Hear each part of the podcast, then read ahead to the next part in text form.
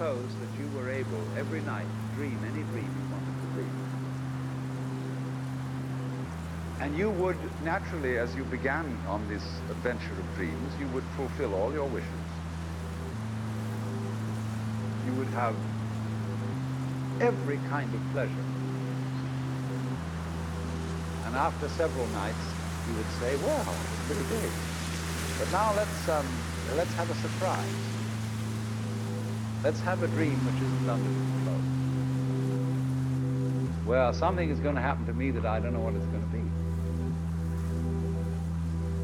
be. Then you would get more and more adventurous, and you would make further and further out gambles as to what you would dream. And finally, you would dream where you are now.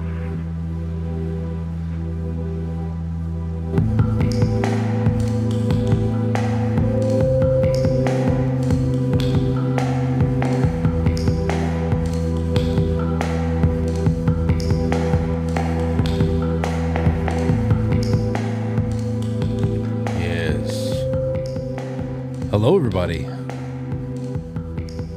here we are on a Thursday evening in February. It's February the 8th, on the, I don't know what to say. It's going to be a great night. We got a great guest. We have a wonderful topic of conversation. I know that probably quite a few people will have been drawn away to listen to the live streaming on one place or another of Tucker Carlson with Vladimir Putin. We're going to have that lined up for you after the show on QuiteFrankly.tv in its entirety, and I'll listen to it with you. I listen to a few minutes up front. We always know, because whenever Vladimir Putin has a major address or anything like that, we go and we grab the transcript, we listen to it, we circumvent the media, and we go and we listen to it for ourselves. So because we do that, we know that he has an incredible grasp on history, especially Russian history. And for the average American Western viewer to who's watching that interview, especially the opening 20 minutes, their eyes probably glazed over. He might as well have been speaking ancient Sumerian at that point, because what the hell do we, in the last three generations of schooling over here, what the hell do we learn that's anything relevant at all? But you know, in that respect, that is when there's going to be knee-jerk reactions that are built into the average person, and depending on who put those reactions and put those and programmed you, they're going to come out. Oh, I don't care what he says. It's probably all nonsense. Oh, this is pure propaganda. Misunderstanding what propaganda is as well. So there's a lot of that going on. The history aspect of it, I think, is, when I watch it in full, I have to imagine it's going to be the most important thing, even though to the average person, it's going to be the most boring thing. They're going to want to get around to some kind of, I don't know what. Obviously, they're going to speak very frankly about why Ukraine is in the situation it is right now. That is going to contradict everything that the mainstream media and the people standing behind them have been reporting on for the last couple of years. And to be honest, ladies and gentlemen, that's really what this is all about. When you see Hillary Clinton and every other asset that they have out there deployed, screaming, crying, outrage, whether they be neocon, neolibs, I'm sure Mark Levin, people like him are PMSing bad right now. Just don't get twisted. Don't get anything twisted of what's happening here. The bloody scam in Ukraine is a huge strategic operation to the people who run shit. Okay? The seen and the unseen.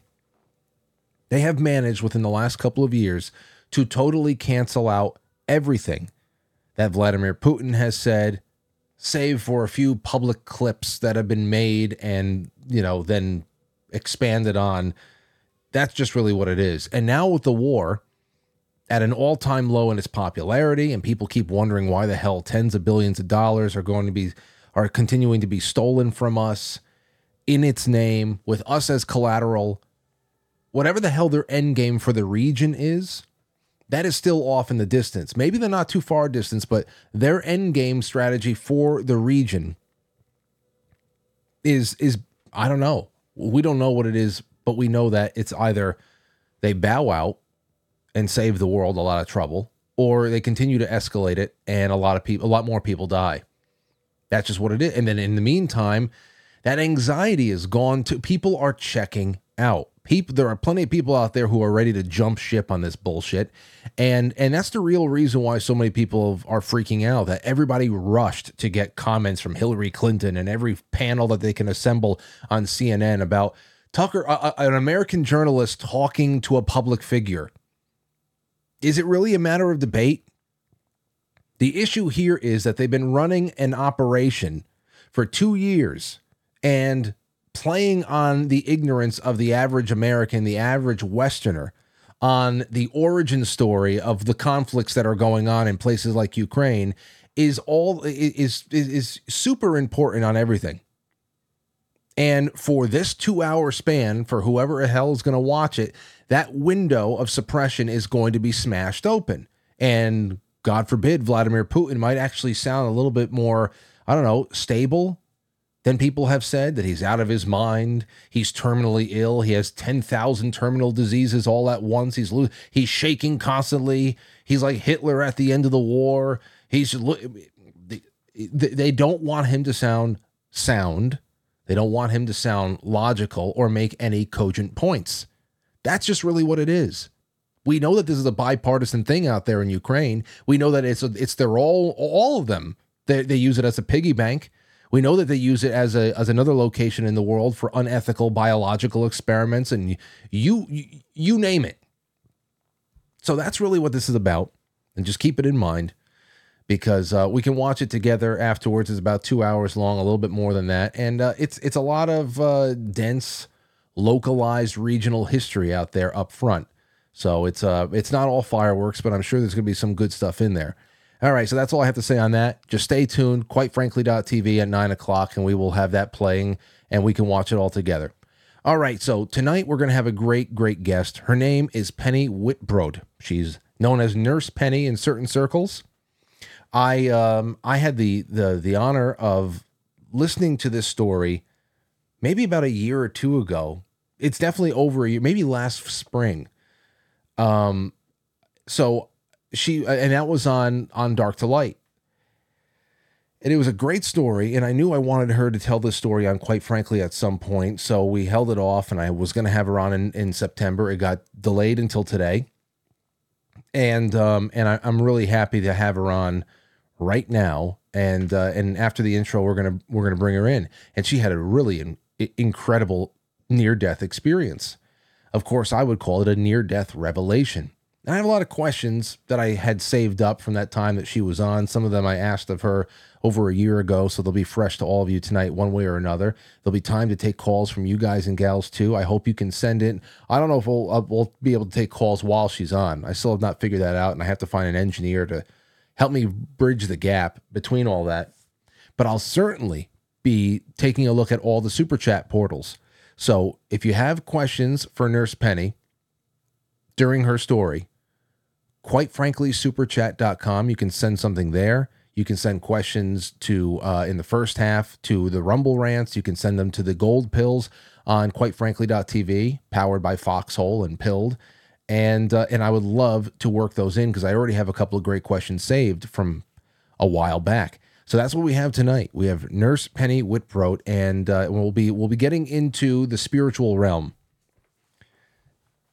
One of my favorite things to do, because so many unanswered questions, so many, and that's what we have. So I'm glad that you guys are joining. Those of you who came to hang out with me here tonight, thank you so much, and you will be rewarded for your loyalty by being able to watch the Putin interview afterwards, if you're even interested at all. Because I'm more inclined, to be honest with you, to just read some clips from the transcripts and see what other kind of highlights come out. What can he possibly say to this audience that we haven't already picked up on? This is really just about there's craziness out there, like I said before, because they want to be able to prevent the average normie from hearing these things come from a person that they have been told is absolutely insane, but is now sitting there talking cool, calm, and collected. Okay, this is about protecting the fragile mind of the normie. It's probably not going to be so crazy to us or you know, bombshellish to us. So either way, it'll be good to see what happens.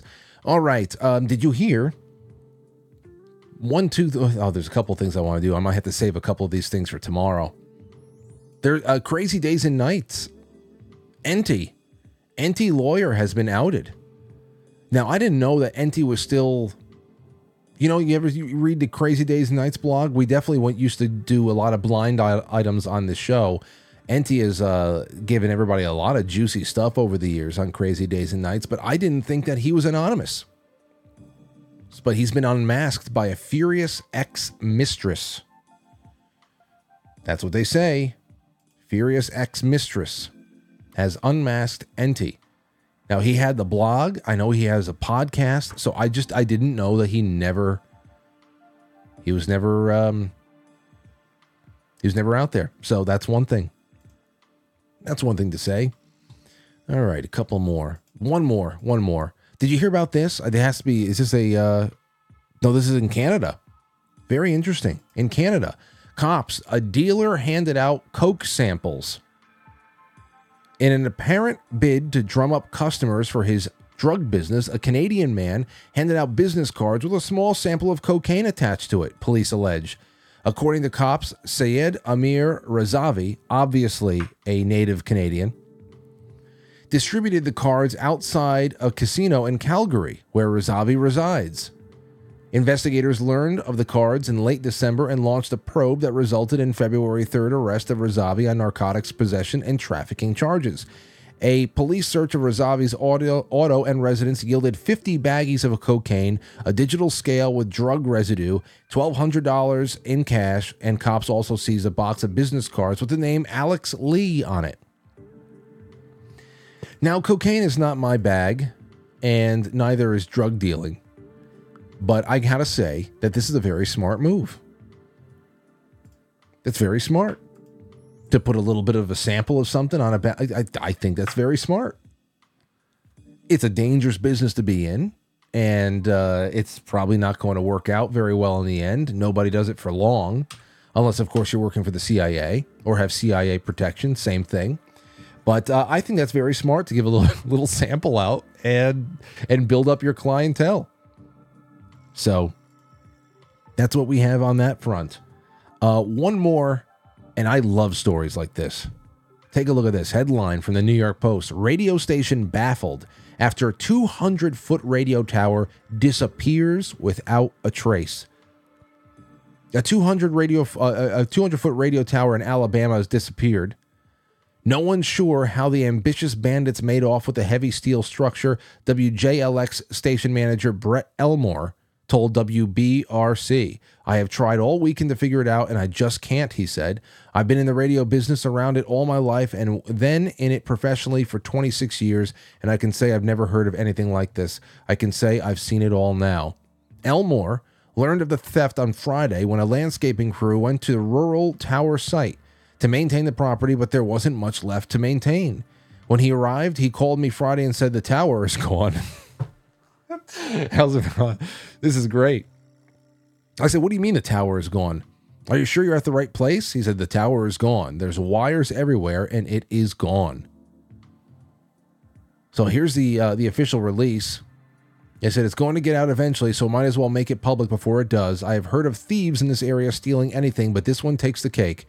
This morning, my bush hog crew went down a tower site, and it's gone. 200-foot tower was gone.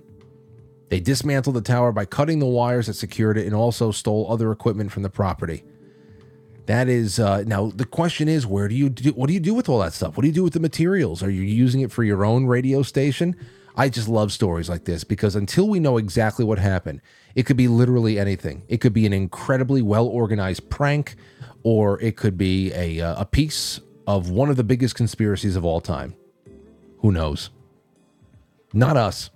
But we'll be right back, ladies and gents. Thank you so much for everything, and I hope you truly enjoy the rest of the show.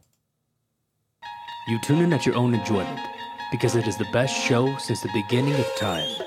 It has technological advancements and a more sophisticated approach. But like every great awakening that has preceded it, it has one iron rule. Logic is a friend and truth is essential. You are now entering, quite frankly. Now take off your pants. And jacket.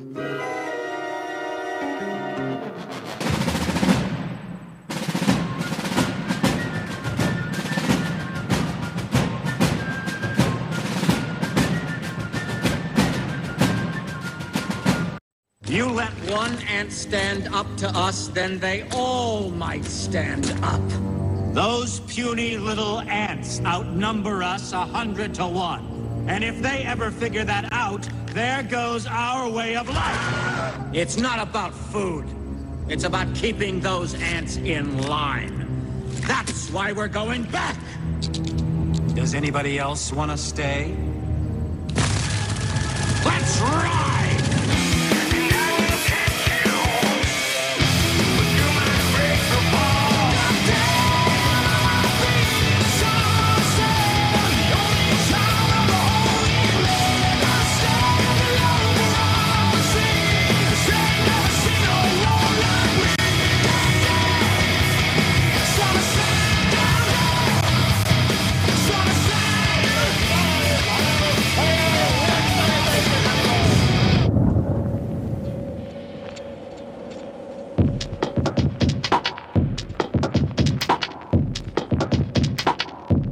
Yes.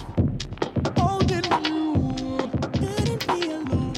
Didn't be alone. Didn't be alone. Hey, everybody. Welcome to the show. So you know how it is with me. I love chasing these stories about the great unknown, especially those that take place after life has concluded or those that take place on the precipice. Life and death. Dancing on a knife's edge between worlds. That's what I love talking about. I really, really, really do. And we had a great conversation about this back in September. It was around the time that we had Eben Alexander on the show. And tonight we are going to be doing a lot of great stuff, a lot of great talking with a good friend of ours that I have not seen in a long time. So it's going to be good to have her chilling with us. I got to see if she can hear me right now. 1 second. Hold on. Connecting to the audio. Hello, Penny, are you there? Penny?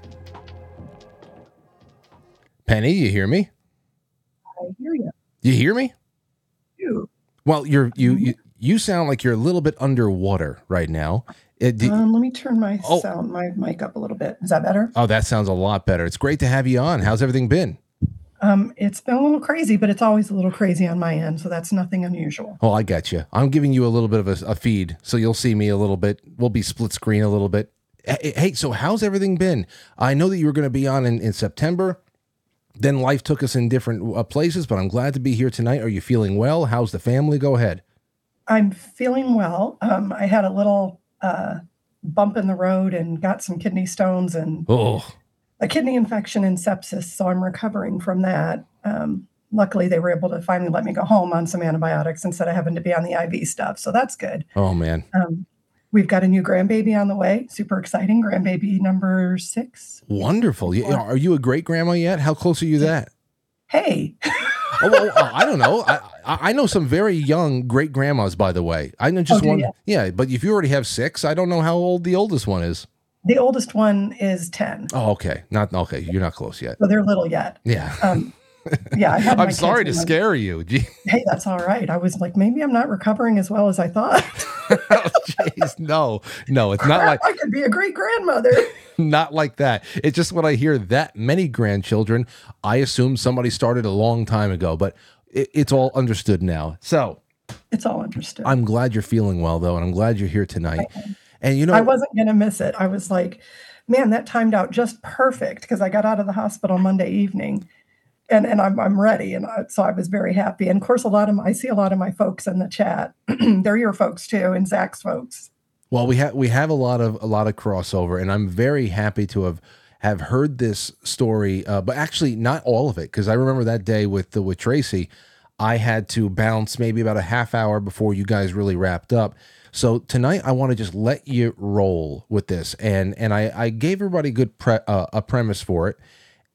You had a, what I would call a near-death revelation.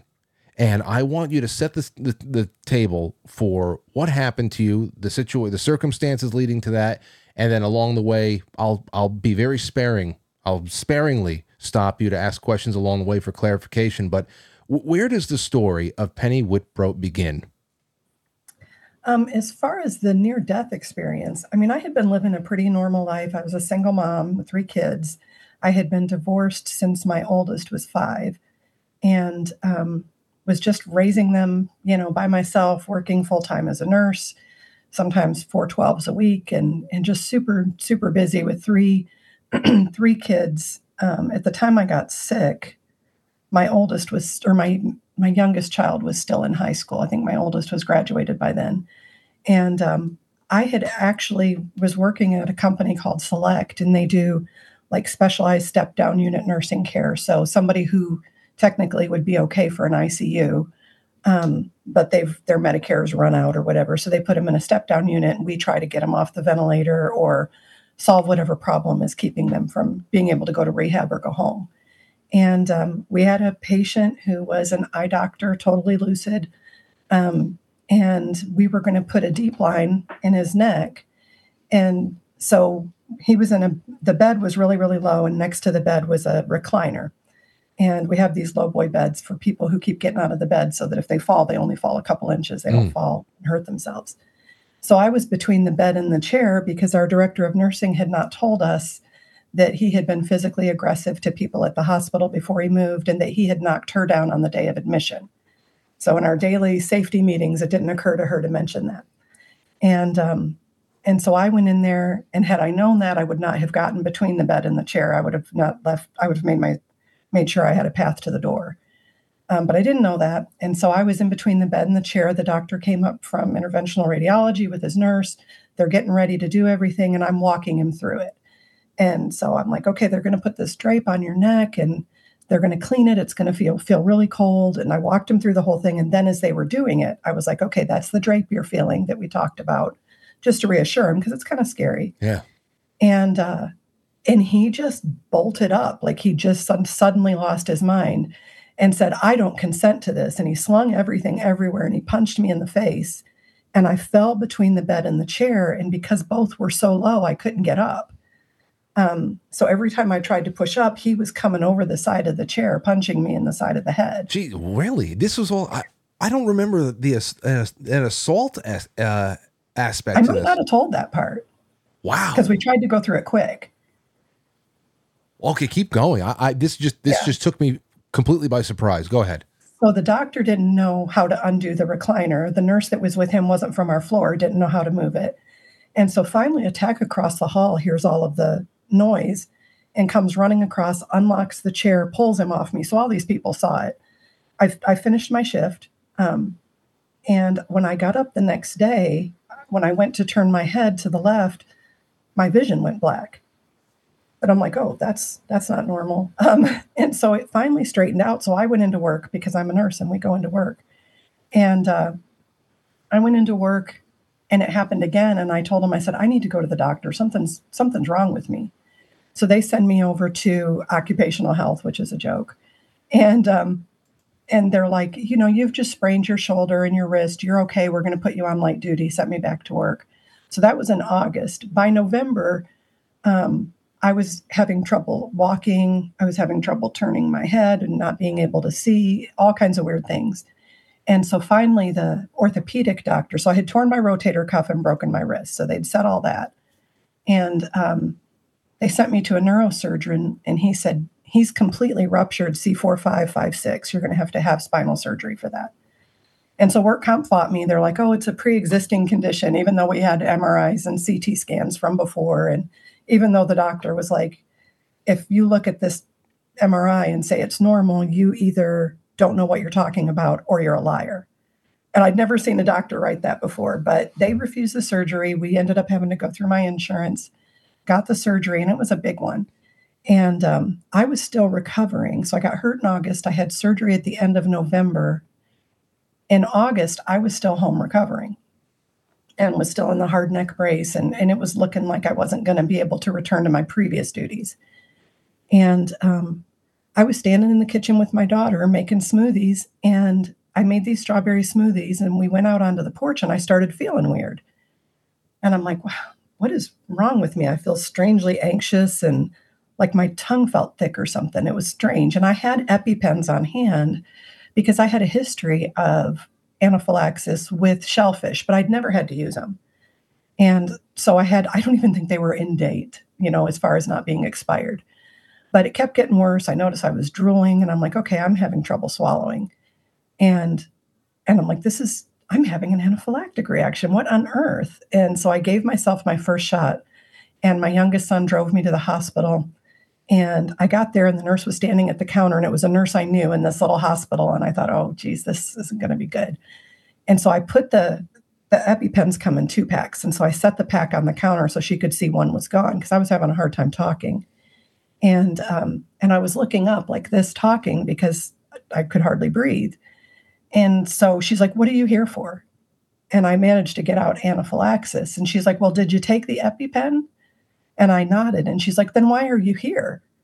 And I'm like, it's not helping. You know, I can't breathe. And so she's like, well, we've got a room, but we don't have a bed. So I can't put you in there yet. I'm going to put you in a wheelchair.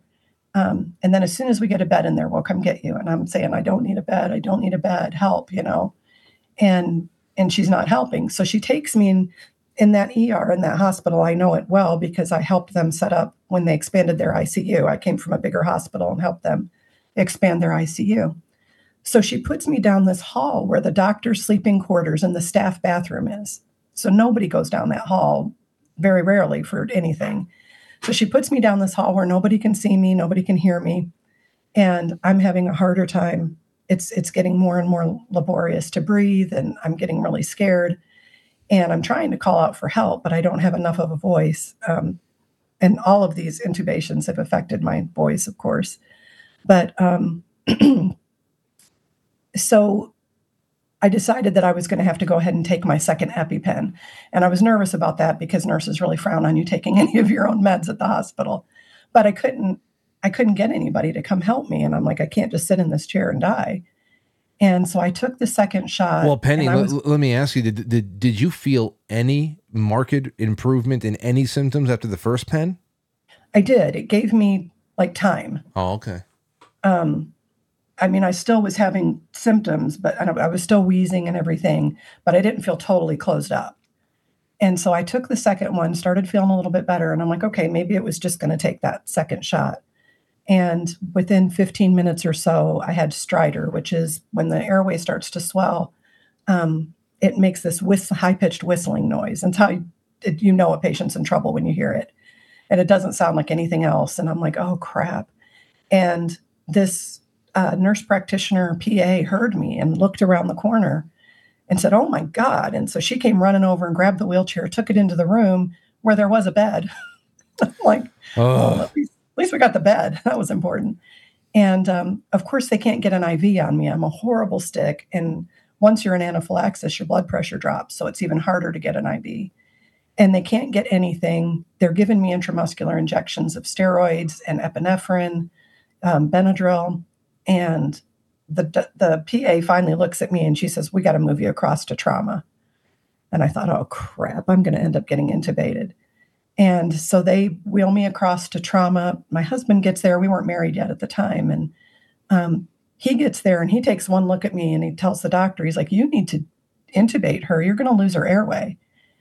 And they're like, no, we got plenty of time. She's fine.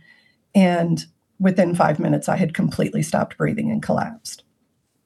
And so I remember it. I remember him standing there to the right of me next to the bed.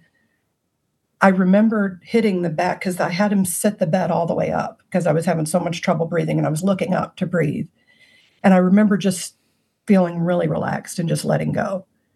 And when I did, I popped out of my body and I heard the code call and I thought, oh, wow, somebody's really sick. I hope they do okay. And I look down and all these people start running in the room where my body is in the bed, but I didn't recognize me. And so I see me laying there and I think, and I'm hearing the code call go off and I'm thinking, wow, I hope she does okay. And the respiratory therapist that came in had a bald spot on the crown of his head. And I wouldn't have known that because I didn't know him. I hadn't worked there in a while. And, but it was just interesting that I was able to see these things that you wouldn't have been able to see from the bed. And so I see me in the bed, and I see him, and I saw my husband kind of get shoved out as people were filing in really quickly. And that was it. Everything went black. And then the next thing I knew, I was in my sister's car. She lives in Wisconsin. We're in Kentucky. And it's late at night. It's pouring rain.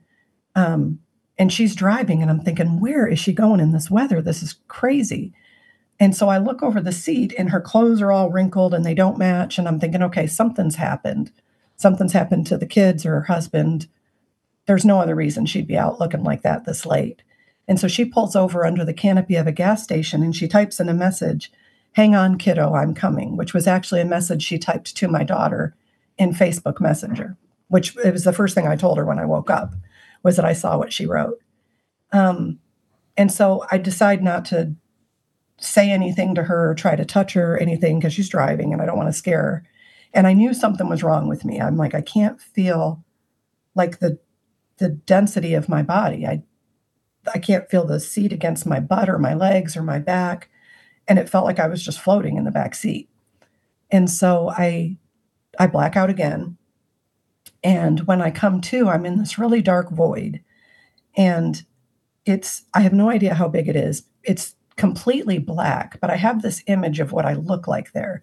And I don't know if it's that I could see me or if I just imagined me, but I'm suspended in the air. I'm not standing, sitting, or lying on anything. And it's crazy black. Like you can't see anything. And I wondered, is it a closet? Is it a Walmart? How big is this place? It's so dark, I can't tell.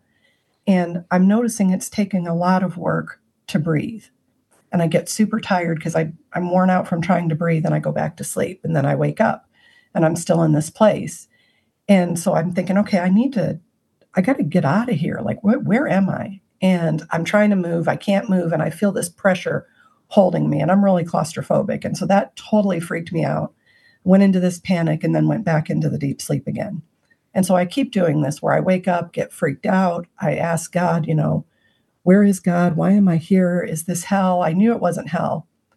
But I didn't know where I was. And I knew it was something I had to figure out.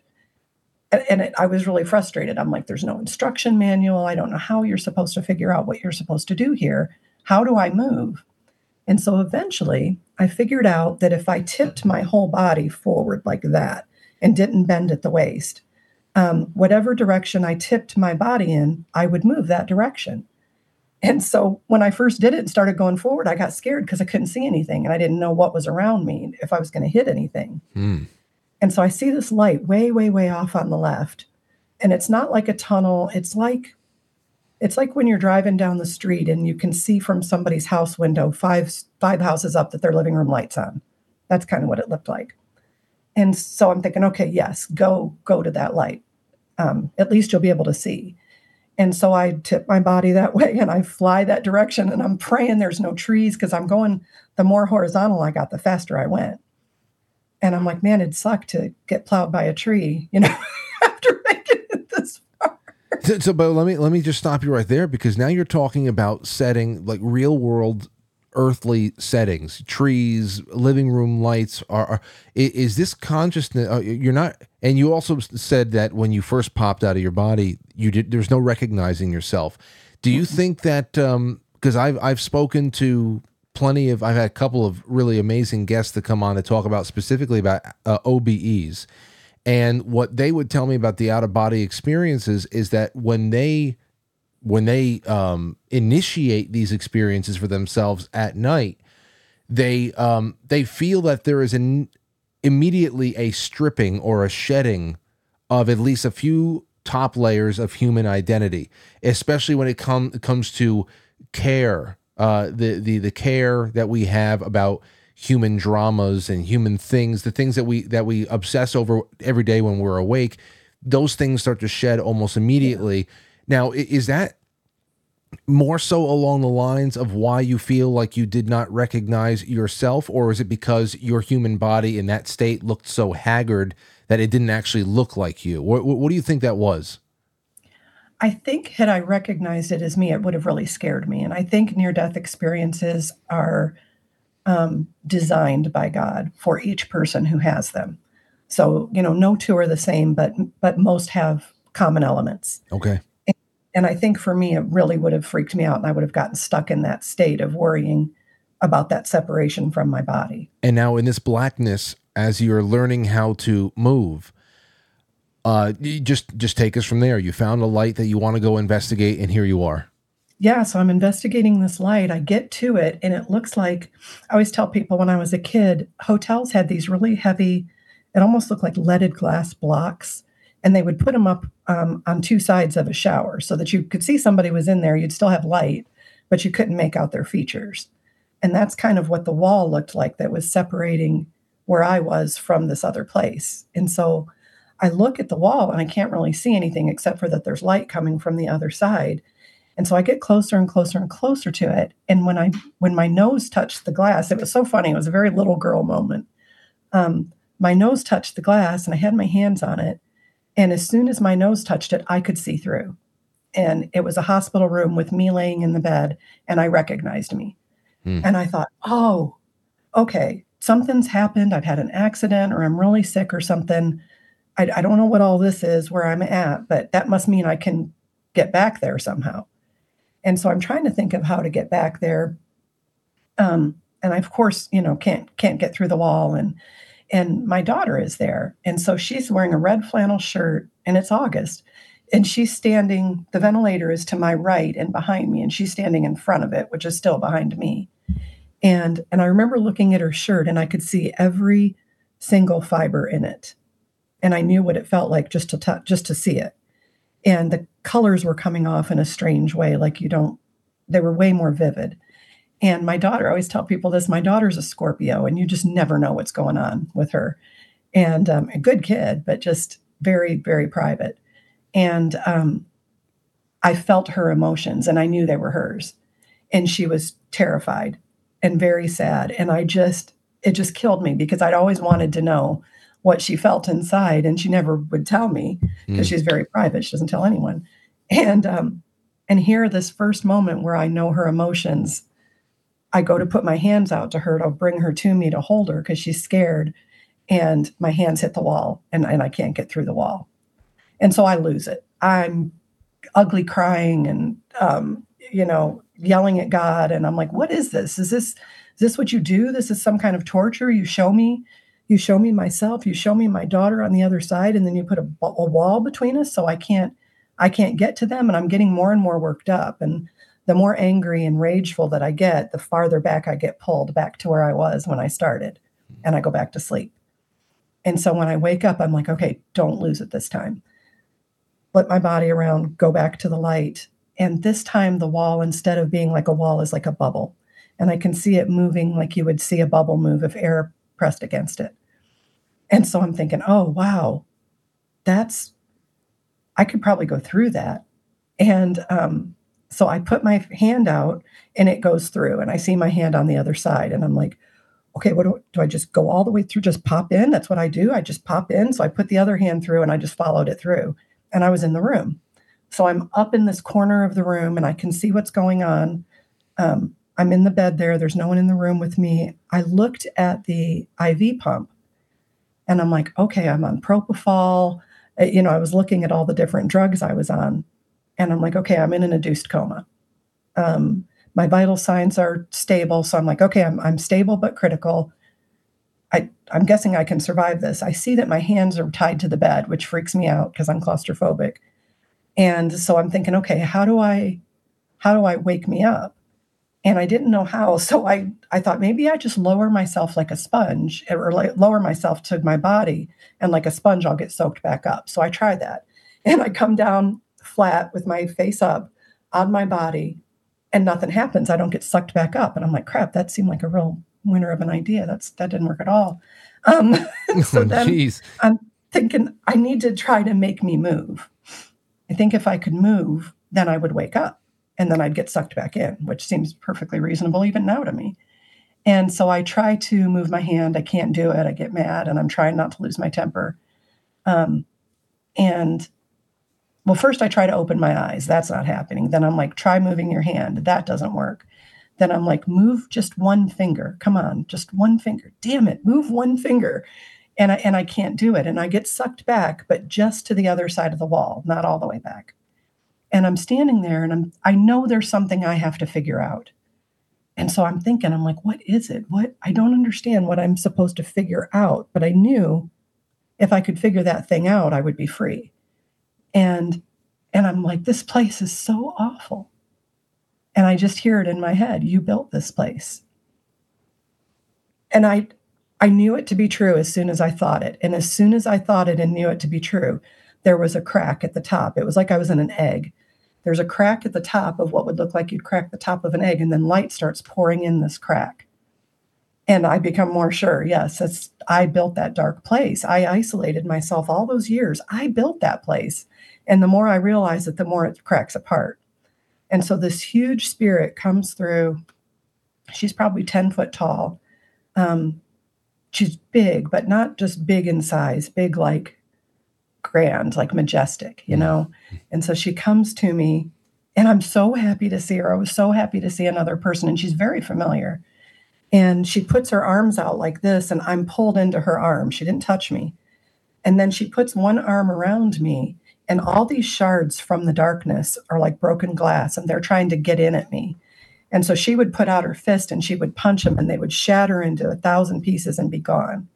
And so she does this until all the shards are gone, and I'm now ugly crying in her arms. And she says telepathically to me, calm yourself, dear one. And it was like, if you've ever been put to sleep for a surgery or something like that, you can't not react to the drugs they push in. You're out. Yeah. And that's what it was like. And I was just immediately calmed, like super, super relaxed. Mm. Almost like the letting go. When you said you felt a little bit relaxed and you let go once you popped out of your body, this was a second round of that, but in a different place.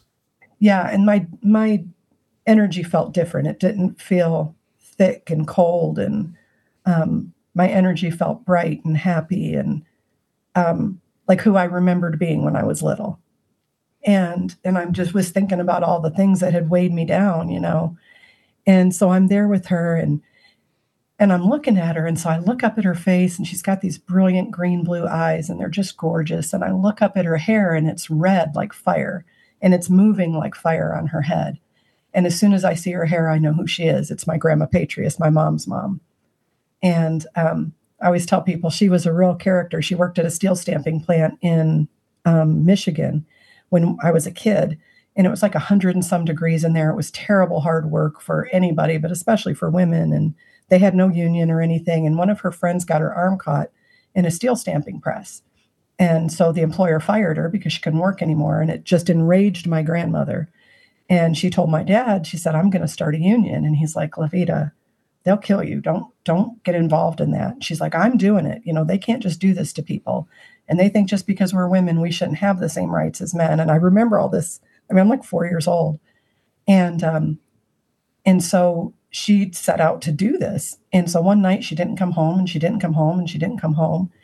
And I was very fretful, and I kept going into my mom and saying, Grandma's not home yet. You know, it's getting dark. Where is she? And finally this long black car pulls up, not quite a limousine, but a long black car. And the back door opens up, and she gets shoved out into the street. And they speed off. And so my dad runs out and helps her up. And she said they told her if she didn't quit, that they took her to the Detroit River to show her where she was going to end up. Oh, man. So it really was a life or death situation. Yeah. Wow. So she started the union anyway. And she died when I was really young. She died when I was 9. And, but I mean, I just remember seeing all those cars going round the curves at the funeral home and thinking, or at the cemetery thinking, we're never going to get all those cars in here. She was just beloved, you know, just a real, I don't know, just people really, really loved her. And now here she is to you in this incredible place. You are distraught. you are full of anxiety, and then she calms you. Let me just ask you, prior to this, what was your spiritual life like? Were you religious at all? Did you have any faith? Was it ill-defined? Did you have no belief at all? Where did you start out with? Well, so I was raised Catholic, so I had always believed in God. I didn't, and I'm not saying this of all people raised Catholic, but my experience was that it wasn't a real personal God. It wasn't a God who is going to help you day to day with your life, or that you could go to with just small concerns. This was more of a God waiting to whack you on the head for the stuff you've done wrong. That's, and that may be my misunderstanding, because we only went to the Catholic Church until I was like 7, and so made my first communion, and then my parents just stopped going to church, and so through my adult life, I would say I was a Christian, but I was a Christian that was like a Christian as a backup plan, just in case, you know. I'm like, if this God is real, I don't want to be left out. And things in my life had shown me that there was a God that existed. I just wasn't sure who he was or what my relationship to him was, or if he really cared at all. And so my grandmother's there, and she's really loving. And I asked her if I was dead, and she said, "Oh no, honey, energy isn't created or destroyed. It just changes form. That's God's law borrowed by man." And I'm like, oh, yeah, of course. You know, I've seen all these people pass on in my work as a nurse, and, you know, always just I felt for sure like they were going someplace else, like this wasn't the end of it. And it just was amazing to me to finally realize that there was science behind it, that energy isn't created or destroyed. It just changes forms. And that's true for us. And that's an argument that most people can't get around. And so when I learned that, I was like, okay, that's locked in. I believe this. And because, you know, it did occur to me, was I going crazy, or, you know, maybe I was making this up just to have something to think about. I didn't know what was going on, because the time in the void felt like about 10 years to me, because time there is really, really different. And I mean, everything seemed to take a really long time, but be instantaneous all at once. It's really weird. Mm. So I'm there with my grandmother, and I start crying again, and she tells me to calm down. And so I asked her if I was dead, and she told me no, that I wasn't. She said, there's a cord that's holding you to your body, and if you decide to stay here with us, that cord will be broken. And if you decide to go back to your body, then the cord will stay intact. And I thought, okay, that seems like that makes sense.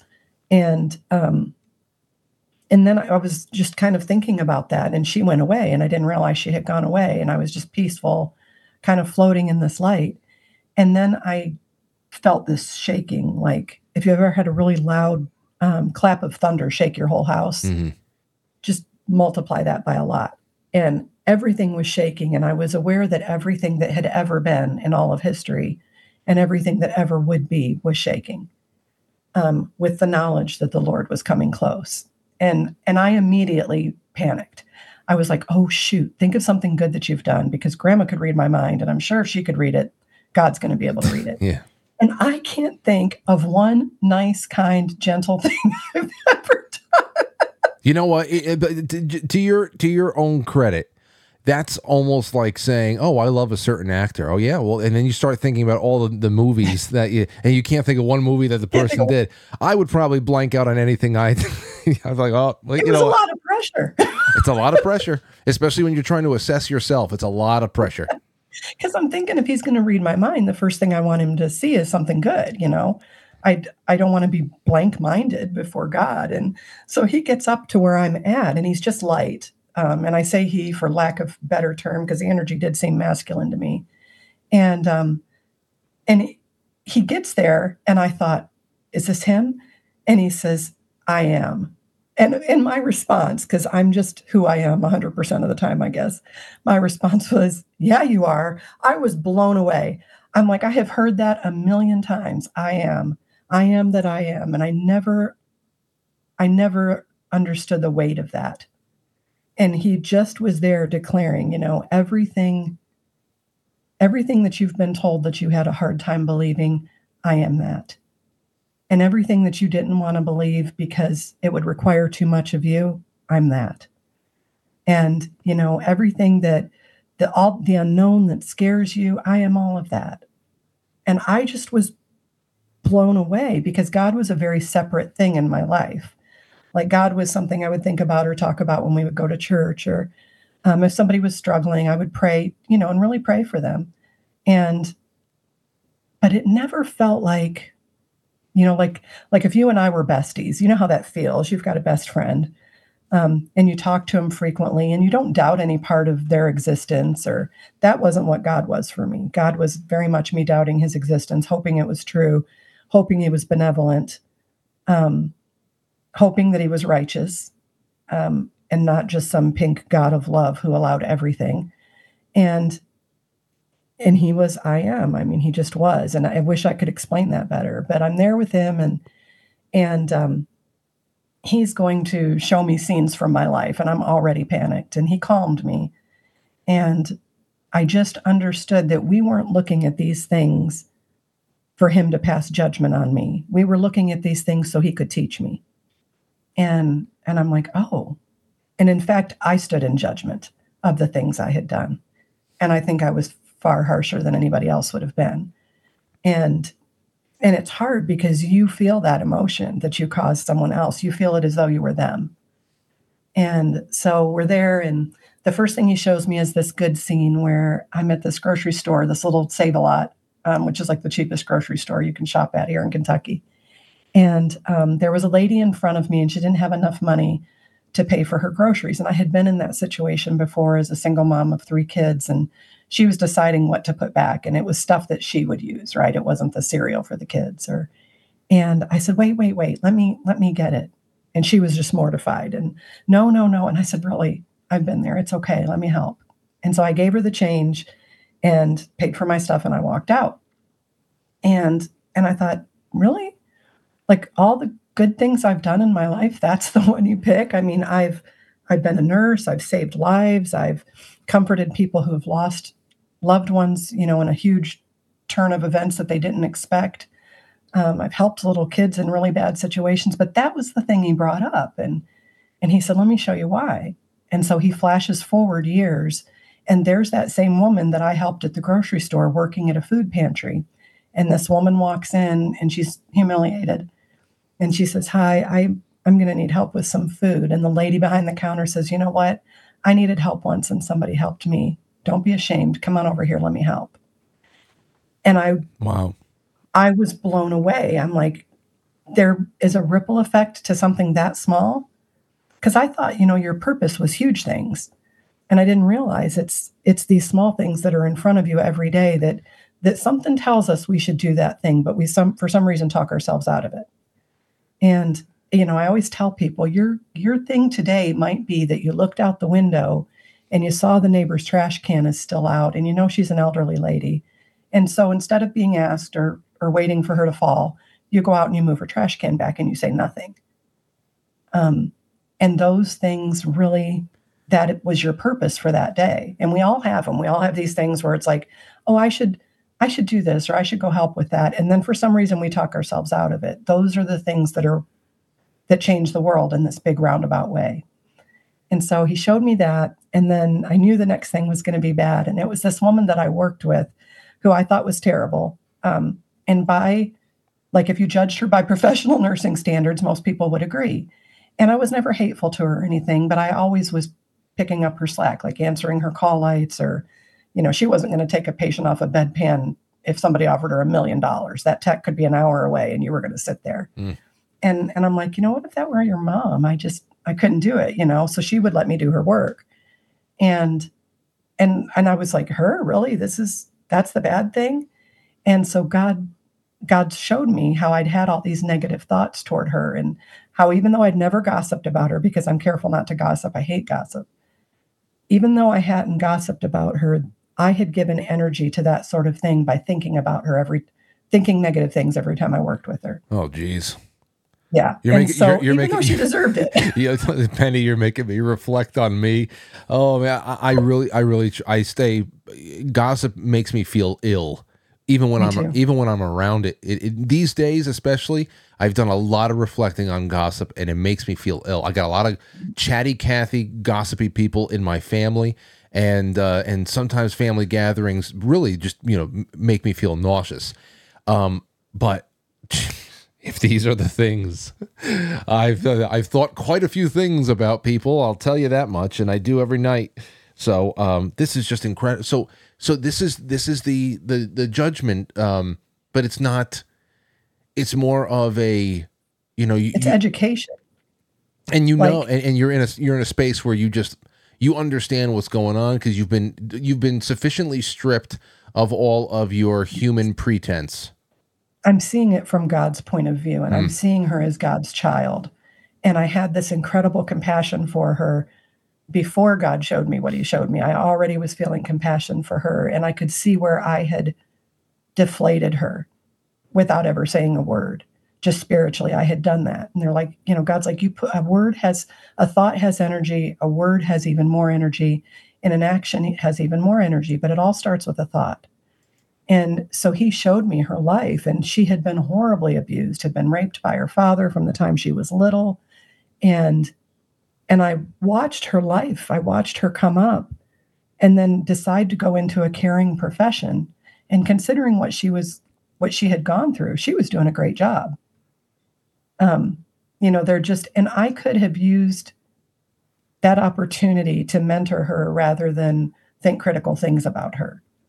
I could have not done things out of spite, like I'd get all huffy and go into the room and finally turn off the IV alarm. And I should have done something like, hey, your IV alarm's beeping. Let's go in here and take care of that.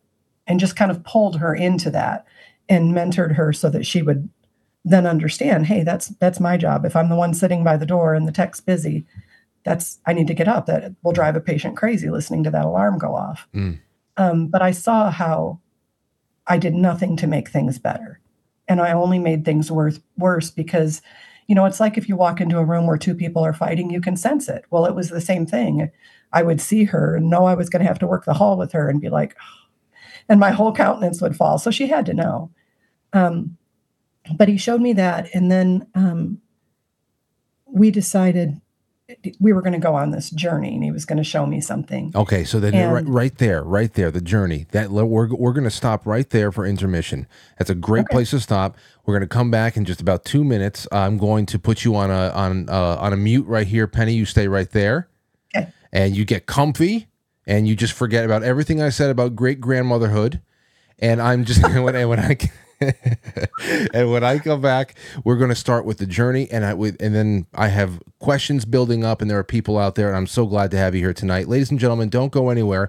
We're going to be jumping over to QuiteFrankly.tv, to Pilled.net. Those links have been provided in all the descriptions and the links below. Please join us. I know that there's a lot of things going on the internet tonight, but this is a very cozy gathering, and I think just an incredible story to live and relive, because this is the second time I've heard it, but with far more detail. So don't go anywhere, ladies and gentlemen. We will be right back. The rest of the show is available exclusively at Pilled.net. Follow the link in the description of the episode. Get signed up. It's that easy. Or head on over to QuiteFrankly.tv. Just press play. No paywalls. No censorship. No strings attached. So head on over. QuiteFrankly.tv. Powered by Foxhole and Pilled.net. It's intermission time, folks. Time out to press the like button. Thank you. Ladies and gentlemen.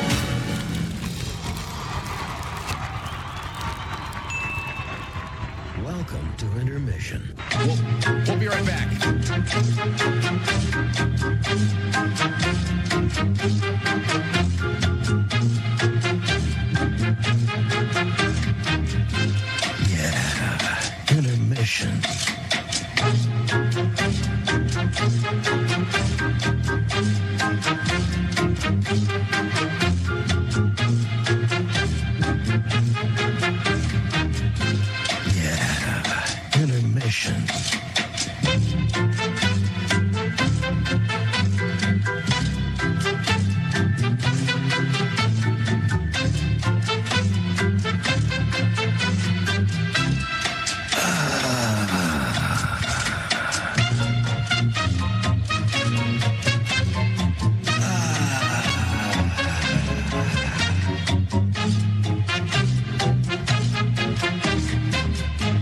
now entering Quite Frankly. Quite Frankly. Quite Frankly. Quite Frankly. Quite Frankly. Quite Frankly. Quite Frankly. Quite Frankly. Quite frankly. Quite frankly. Quite frankly. Quite frankly. Quite frankly. Quite frankly. Quite frankly. Quite frankly. We all support Quite Frankly. Not quite. Quite frankly. Let's go, Brandon. Quite Frankly in Roma, Italia. Quite frankly. You going on Frank's show tonight? I want to get a Coke. Can I get a Coke? So everybody watch Quite Frankly with Frank.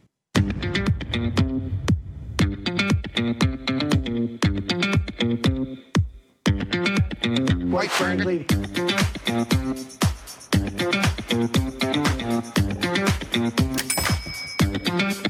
How dare you?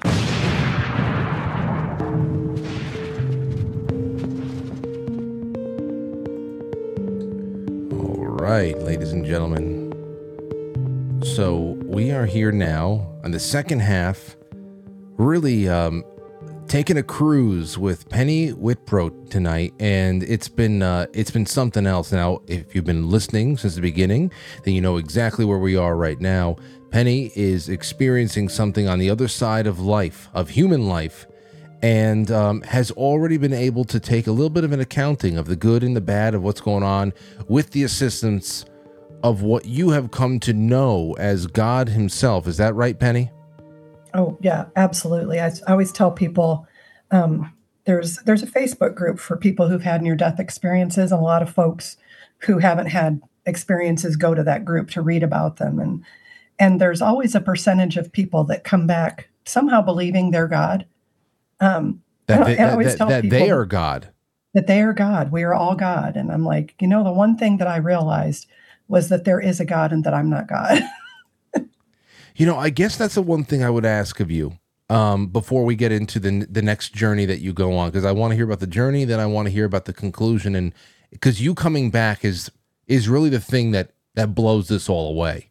The knowledge that you come back with is what takes this to another level that really separates it from, well, what if this was just a fever dream? It completely separates it once we get to that point, but this revelation, this was in no way, shape, or form outside of the bounds of a Christian affirmation for you. This was a Christian experience, correct? It was. So now my question for you is, why do you think others who have near-death experiences or whatever, they have more religiously ambiguous experiences? Especially if this is a point in a person's life where whatever they were carrying with them through life comes into the revelation of the truth at afterward. Why wouldn't God, the Christian God, be there representing himself and that truth for everybody, regardless of how they lived on earth? I think that's a good question. And I have a book club and we're reading a book. We're getting ready to finish it. But it's called, where did I set it? Here it is. I can't reach it. Anyway, it's called Imagine the God of Heaven. It's by Pastor John Burke, and he's got a collection of near-death experience stories, and mine is in the book. And what's interesting is he talks about those experiences for people who are of other faiths. And even though they describe it a little differently, it still jives up with the God of the Bible.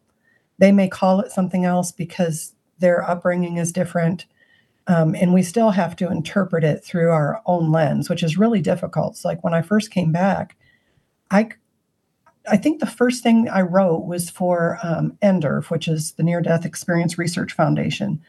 And they I don't know if they still have it, but they used to have a way you could submit your story. And they had a page called Exceptional Near-Death Experiences, and mine was listed on that page. And it's funny because I've gone back and read it since, and it's so disjointed. It's so hard to, like I've unpacked it so much more since then, and there are things that, so like when it first happened, when I first came out of it and all of that, just for anybody who doesn't know, I have what's called a mast cell activation disorder. That's an autoimmune condition where your body just goes into anaphylaxis for some unknown reason. We think the surgery triggered it. And I had 18 episodes of respiratory failure in 2.5 years, was on the ventilator and in comas every time. So there was more comas after this. Yeah. Did you have this experience every time?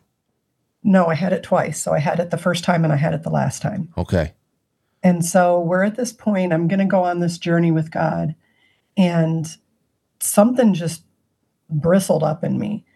And it was like, you've got a little girl. You know how it is when she digs her heels in and she's not going to do something? Yeah. I've got a girl too. It was like that. I was very childlike in the eyes of God. And it looked very much like that looks to us when we see our young kid do it. Like he wasn't offended by it or anything. And I just bristled all up and kind of crossed my arms over my chest and dug in. And in my mind was saying, I'm not going anywhere with you. And I said, you know, you say you love us. And we're supposed to believe that you love us and you want the best for us. But where were you when my kid's dad left? Where were you when he would promise them something and they would walk out to that mailbox every day looking for it and it never came? Where were you? I could see that falling on me because I'm an adult, but these are your children. Why would you not intercede? I prayed and prayed, you know, just for him to have a relationship with them, not even a reconciliation. And God said, oh my goodness, dear one, you've completely misunderstood me. Let me show you. And he just does this light kind of goes in a whoosh. And there's this screen and I can see I'm there and I'm sitting in a set of bleachers next to my oldest son, David, and his son at the time when all this happened was 2, but in this vision, he's 5. And so I'm sitting next to David and my grandson Cole's running up and down the field and he's older. I can see that he's not 2. And I'm just watching him and, you know, his skin's tan and the sun shining off his hair and he just, everything about that moment is burned in my brain. And he's smiling and I just remember thinking how alive he looked. And my son leaned over to me and he says, Mom, I'm going to be the dad to him that I deserved. And I thought, okay, you know, if God, if you let this happen to us so that this would never happen to anybody else in generations to come, then okay, we'll take one for the team for that. I didn't realize that you were fixing this generational curse. And, you know, my kids are all involved in their kids' lives, you know, very involved, great parents. And so when he showed me that, I felt like I could let him in. And so so this whole time I have this sense of my body, but it's more of a vapor, but it still looks like a body and it's a little bit brighter. Mm-hmm. And so God starts, this trail comes off of this light that is God. And I have to say this part because people get all freaked out about it if I don't. So when I met God in heaven, God was the Trinity, the triune God. So with him was Christ and the Holy Spirit. Just like if you came to my door, it wouldn't be Frank, his spirit and his mind, right? So your body, your mind, and your spirit. You're all in one container, one package. Yeah. And that's how God was. People will get all bent out of shape. You know, why didn't you see Jesus? I'm like, it was understood that Jesus was with God in the light and the Holy Spirit was there too. And so this almost like a beam of light comes off of that light and it starts circling around my feet. And then it comes into my toes and I can see my toes light up from the inside. And it comes up my shins and up my legs and it gets into my middle, like my belly. And I can feel it like somebody's swirling a cloak around and it's going around all of these visceral hurts that I had had over the years. And I could see that, you know, I had created this prison for myself on this side. Every time I got hurt, you know, when I found out my husband was cheating, when he left, I mean, every little thing, I had taken these bricks and I had stacked them to protect myself. I built this wall, but I had done it for so long, I didn't realize I'd built it all the way around to a prison. And so I had become my own jailer. And the love and the light of God was in me, freeing me of that. And so it goes all the way around. It comes up and around my heart. And I could feel this love in my heart. And what's really interesting about this is I read this last summer, we actually have more neurons, you know, neurons, the things that send messages back and forth in our brain. We have more of those in our heart than we have in our brain. And I thought that was interesting because I was reading transplant stories of people who'd had a heart transplant and then went on to like the things that the donor had liked or developed a drive for the same activities that that person did. And I thought, well, that would make sense if there's neurons in the heart, that part of that cellular memory would go with them. And so he's going around, he's going in my heart, it comes up my throat, it hits the back of my tongue, and I start singing. The most beautiful singing I'd ever heard, and I can't sing. And I remember thinking, if I go back, I'd like to keep that. And so then it goes up, and it's going around, and it's behind my eyes, and I can feel it's going to come out of my eyes. And so I squeezed them shut, and the light of God came through my eyelashes. It hit the light that was around me, and then it bounced back into my brain. And then it started going through all the little curves in my brain. And as it did, I knew everything. And I couldn't tell you what I knew, but I knew everything. And I knew I wasn't going to get to keep it. And I remembered like parts of my brain that I don't even use very much lit up. And I knew things in a new way. Like I had a different, more broad understanding of things, of the universe, of the world, of the nature of man. And those are the things I'm still unpacking. But so once that's all done, God takes my hand, and it was interesting because he definitely has the traits of male and female. He's definitely nurturing like a mother would be, but also righteous like a father would be, and protective like a father would be. But I can see where we're designed in his image, and unique in that design. And so he grabs my hand, and we start going through my DNA. So we're going deeper and deeper and deeper down through this DNA. And we get to this spot, and he stops really fast and hard, like if you were going 100 miles in a car and just stopped dead. And it was jolting. And he said, "Do you see me?" And I'm like, "Yeah, I see you. You're all around me." And he's like, "No, right there. Do you see me?" And I look in my DNA, and in this part of the DNA that's called junk DNA, which I didn't know about at the time, there is God. His fingerprints were all over me. And he's like, "I knit you together in your mother's womb. I am your father." And I'm like, "But people say you're not. People say you don't exist and you're not their God." And he said, "A person can say their father is not their father, but we can look here and know the truth. I am your father. I am in you." And I knew that God was in me, but that I was not God. Just like my father is in me, but I'm not my father. And so we get to that point, and I realize I can't stay. I want to stay, but I feel like I had so let God down by not doing the things that I was put here to do. And I felt like I could stay, and there wouldn't be any judgment for that. He wouldn't think any less of me, but I needed to do those things. He knit me together with his own fingers, because he had things that were important that he needed me to do. And I wanted to go do those important things. And so I decide I'm going to come back. And as soon as I have the thought, he starts pulling away from me. And I can feel this chasm opening up between us. And I'm crying.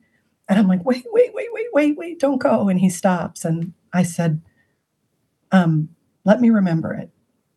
I feel like if I go back and you don't let me remember it, I won't have any hope." And so I wake up. I'm in the ICU. There's a nurse sitting next to my bed. I'm off the ventilator. And she's like, "Well, hello, welcome back." And I say, my first words are, "I was with God." Oh. And she pats my hand. She's like, "Oh, that's nice, dear." And I'm at Baptist Hospital, I think. And I'm like, "No, I mean, just now, I was with God." She's like, "Let me go get your family, dear." And she puts in a psych consult. Oh, of course.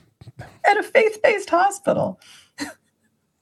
See, this is incredible here, because now we're going to get into a part of a story that I think everybody can really relate to in one way or another, and you'll see what I'm getting at, because I have some questions about this.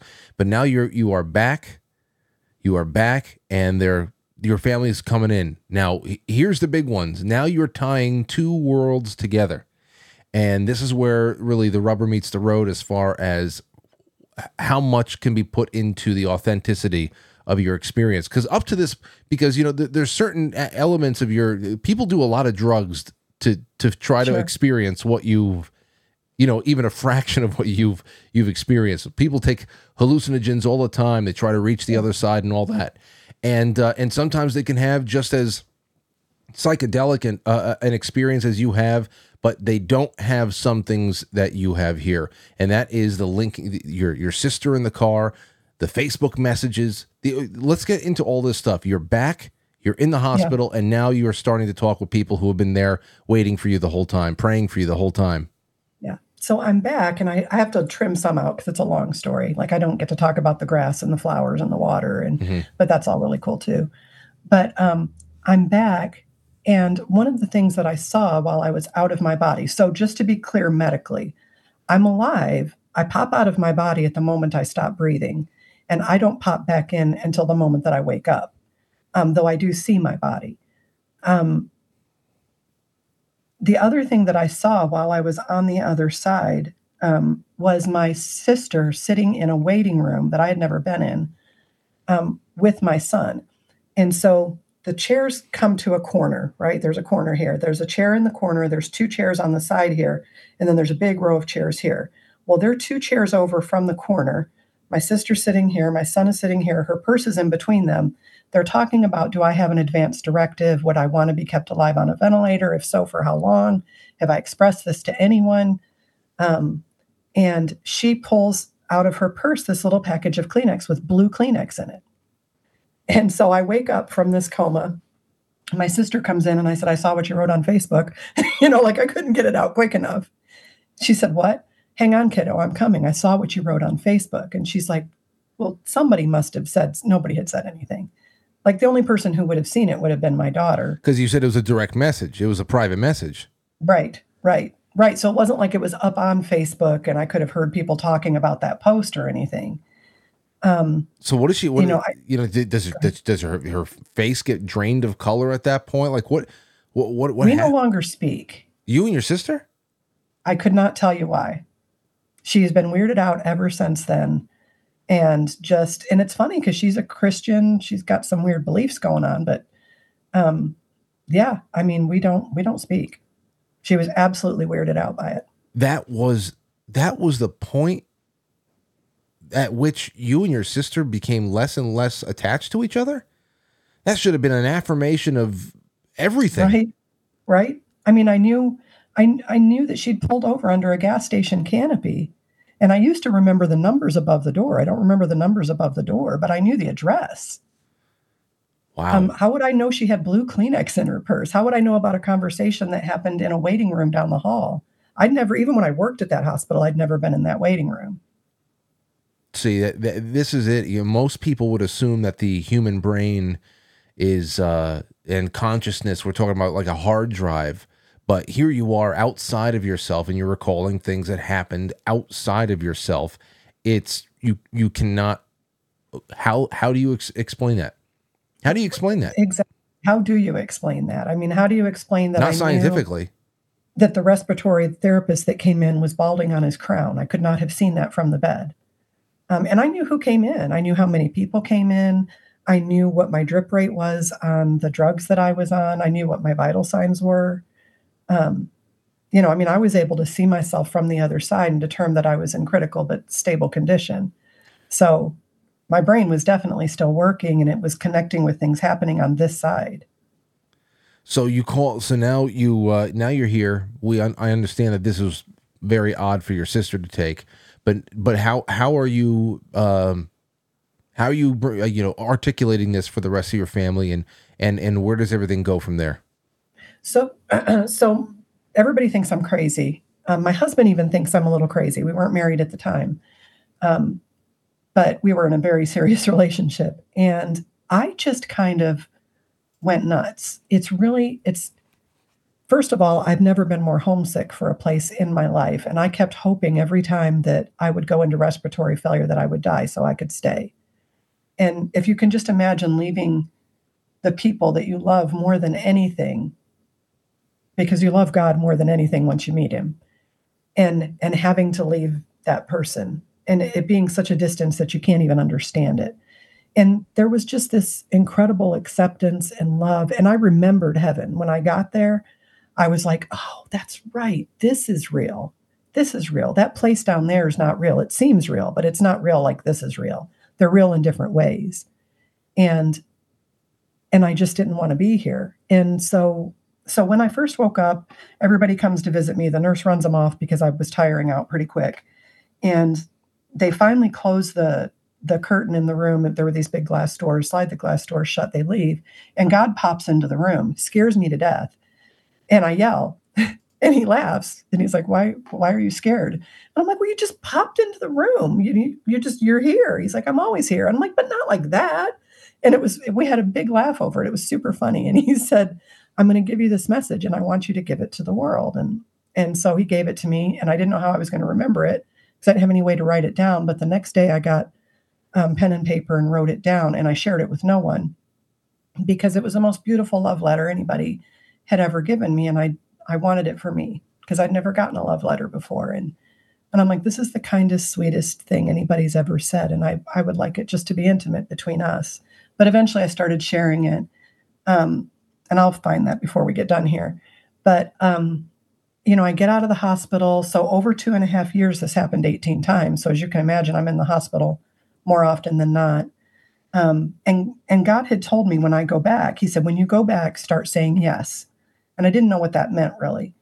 And so the 18th time, and in the meantime, we're trying to figure out what's going on, what's wrong with me. Doctors are like, it's anxiety. And I'm like, why would anxiety swallow your airway shut? Why would you intubate me for anxiety? Yeah.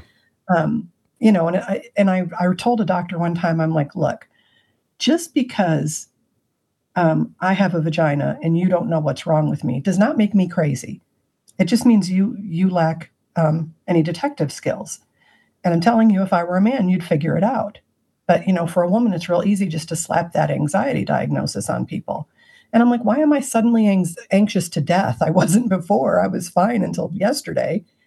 But anyway, we go through and we finally get a diagnosis. And they said, generally what happens is it either goes into remission suddenly at around 2.5, 3 years, or you die. Wow. And right at 2.5 years, I went into remission. So I had that episode, that 18th episode, and I was out of my body and I was with God again. And I was so thankful. And I'm like, I'm not going back. And I said, you said you'd fix me. And he's like, no.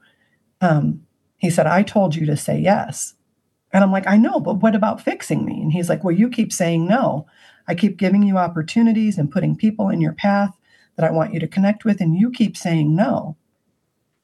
And I was like, are you telling me that if I say yes, I'll stop having these attacks? And he's like, yes. And I literally thought that's the most ridiculous thing I've ever heard. And I didn't say it out loud, but it doesn't matter because he can hear your thoughts. And I caught it and I was like, okay, this sounds insane.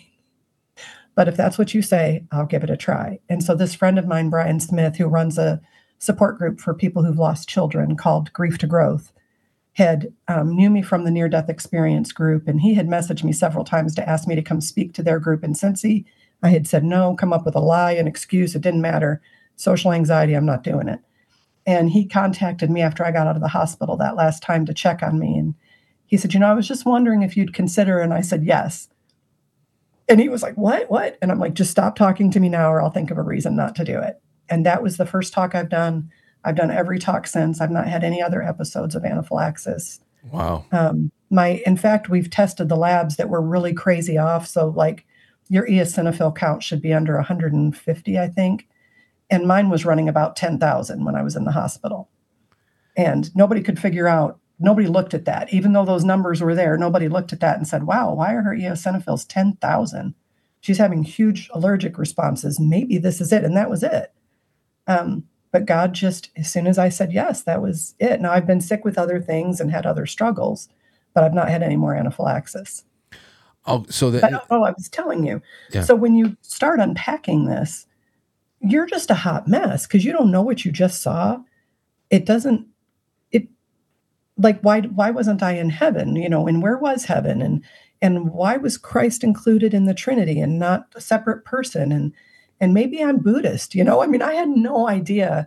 Like, I'm like, where do these biblical scriptures come from? And people say they leave so much out. And is the stuff that's left out, is that stuff that we really need to know? And what's the difference between this religion and that religion? And they all have these same basic tenets. And so I started reading the Bible more, and I've asked a lot of people, I can't find anywhere in the Bible where it says that the only way to to the Father is through the Son, through Christ. I can find nothing that says you have to figure that out while you're still in your body. And the reason I say that is because I'm friends with Howard Storm, who had a hellish near-death experience. He was an atheist. And when he came back, he became an Episcopal priest. And he does that to this day. His wife divorced him because she was an atheist. And when he got on the other side, he was being torn apart by demons. And all he could remember was something was telling him to call out to God. And I think the only thing he could remember was the song, Jesus Loves Me. And so he started singing that song, and angels saved him. And that makes me think that there is time. I mean, I wouldn't leave it to the last minute like this, but there's time when you leave your body to realize who Christ is, and that Christ is the way to God. And because that's how it worked for many people that I know who've been atheist. But I've talked to people who've been Muslim, and it's interesting because even there, I expected them to really have criticism or a lot of questions. And they're like, that's kind of the tenets of our faith. And then I'll get somebody who's Buddhist who's like, well, I mean, other than God and Jesus, that's pretty much the tenets of our faith. And so I think there's a lot in common, and you could fit it into any thing you wanted to, just hearing it. But having experienced it, it rings very true to the Bible for me. There's a couple of questions I have before we start wrapping up here, because I'm just so happy that we have this on the record, and I'd love to have you call in again to give any kind of commentary on related issues. But life afterward, you know, life after something like this, anything like this, a major point in a person's life is very frustrating. Yeah. The frustration is a huge part of life. I remember. I mean, one of the greatest days of my life outside of the birth of my daughter was my wedding day, and it was just a perfect day. It was beautiful. It was the people there. It was just, I loved my wedding day. And I remember the day of my wedding, I was saying, you know, I had taken a couple of days off from the show. Everybody was, you know, congratulations, Frank and Lauren. It was there's a lot of anticipation going. It was a perfect day, and wedged in between all these rainy days. And I felt like I had one foot in heaven and one foot on earth. And I said to myself, man, I wish I could bottle on my wedding day. I'm driving up to the golf course, and I've got some of my my groomsmen in the back seat, and we're all driving up there. It was a beautiful, crisp May day, and it was so early in the morning. I was driving a truck in heaven, and I swear, I said to myself, I wanted to bottle this feeling. I told my friends in the car, I said, guys, I've got to find a way to make this last. I got to bring this energy and this love into every broadcast I do. I am buzzing right now. And then, you know, you give it a week, and you give it a week, and you have lost all of that. I mean, you are just struggling. You're struggling. You're struggling. Remember the wedding, Frank? I was like, you know, it's... So, but I have to imagine that this is in the same category of letdown after a while. How do you maintain that? How do you maintain that after coming back and having to live amongst the humans? The humans, yeah. I have a lot of compassion for the humans. I feel like they don't get a fair chance, you know, because there's so many lies that are being fed to them. There's so many people on the outside manipulating them that they make the truth almost impossible to find. And they do that to keep us on an uneven footing, because it's scary to be on uneven footing. It's scary to give yourself over to your faith or your God if the world is in chaos. Because, you know, you're back down to that Maslow's hierarchy of need, where you're back down to safety again. You've totally passed up self-actualization, and you're down here at safety. Because, you know, are we going to end up in a war? Are we going to end up with a president who completely destroys our Constitution? I mean, there's a lot going on. You know, we've got a guy being charged with a hate crime because he knocked down a Satan statue at a I'm like, you're kidding me. People took down like whole statues, real statues, yeah, and got in no trouble. And, you know, there's this verse in the Bible that says, you know, that we're to be cautious of this time. When people tell us good is evil and evil is good, And that's where we are. I mean, I see what's being pushed on us for our children. I see, you know, the perversion of innocence. And there is nothing that makes God angrier than the perversion of innocence. There's just not. I mean, I can feel the ire of God in me just thinking about it. And there's no mercy for somebody who would do that. I really don't think there is, especially some of the really dark things that are being done. You know, these aren't people who have, you know, gone down a bad path, but have some good in them where they can be redeemed. These are evil people. I don't even know if they're people, to be honest, to do something like what's being done to these kids. And, you know, just being in the hospital in the last week, I was amazed.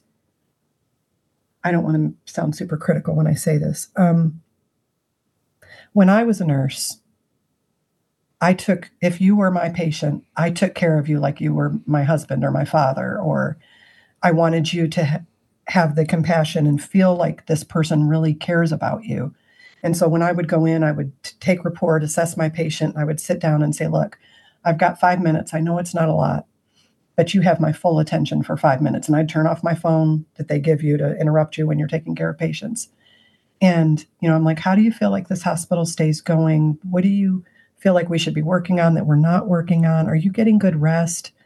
You know, basic things that nobody asks. And it was amazing how much of a bond I could develop with a patient in that little 5 minute window. Well, here I'm in the hospital recently. And I told my husband, I said, I was in the hospital for 4 days. One nurse assessed me. One. You're supposed to be assessed every shift. And I'm like, that is a basic lack of compassion and care for your patients that is scary to me. And when it's the rule rather than the exception. And I had been in the hospital a while back. And it was the same thing the entire time I was, and I talked to the nursing director for the unit. I said, not one of your nurses has done a physical assessment. I'd like to know what's been charted.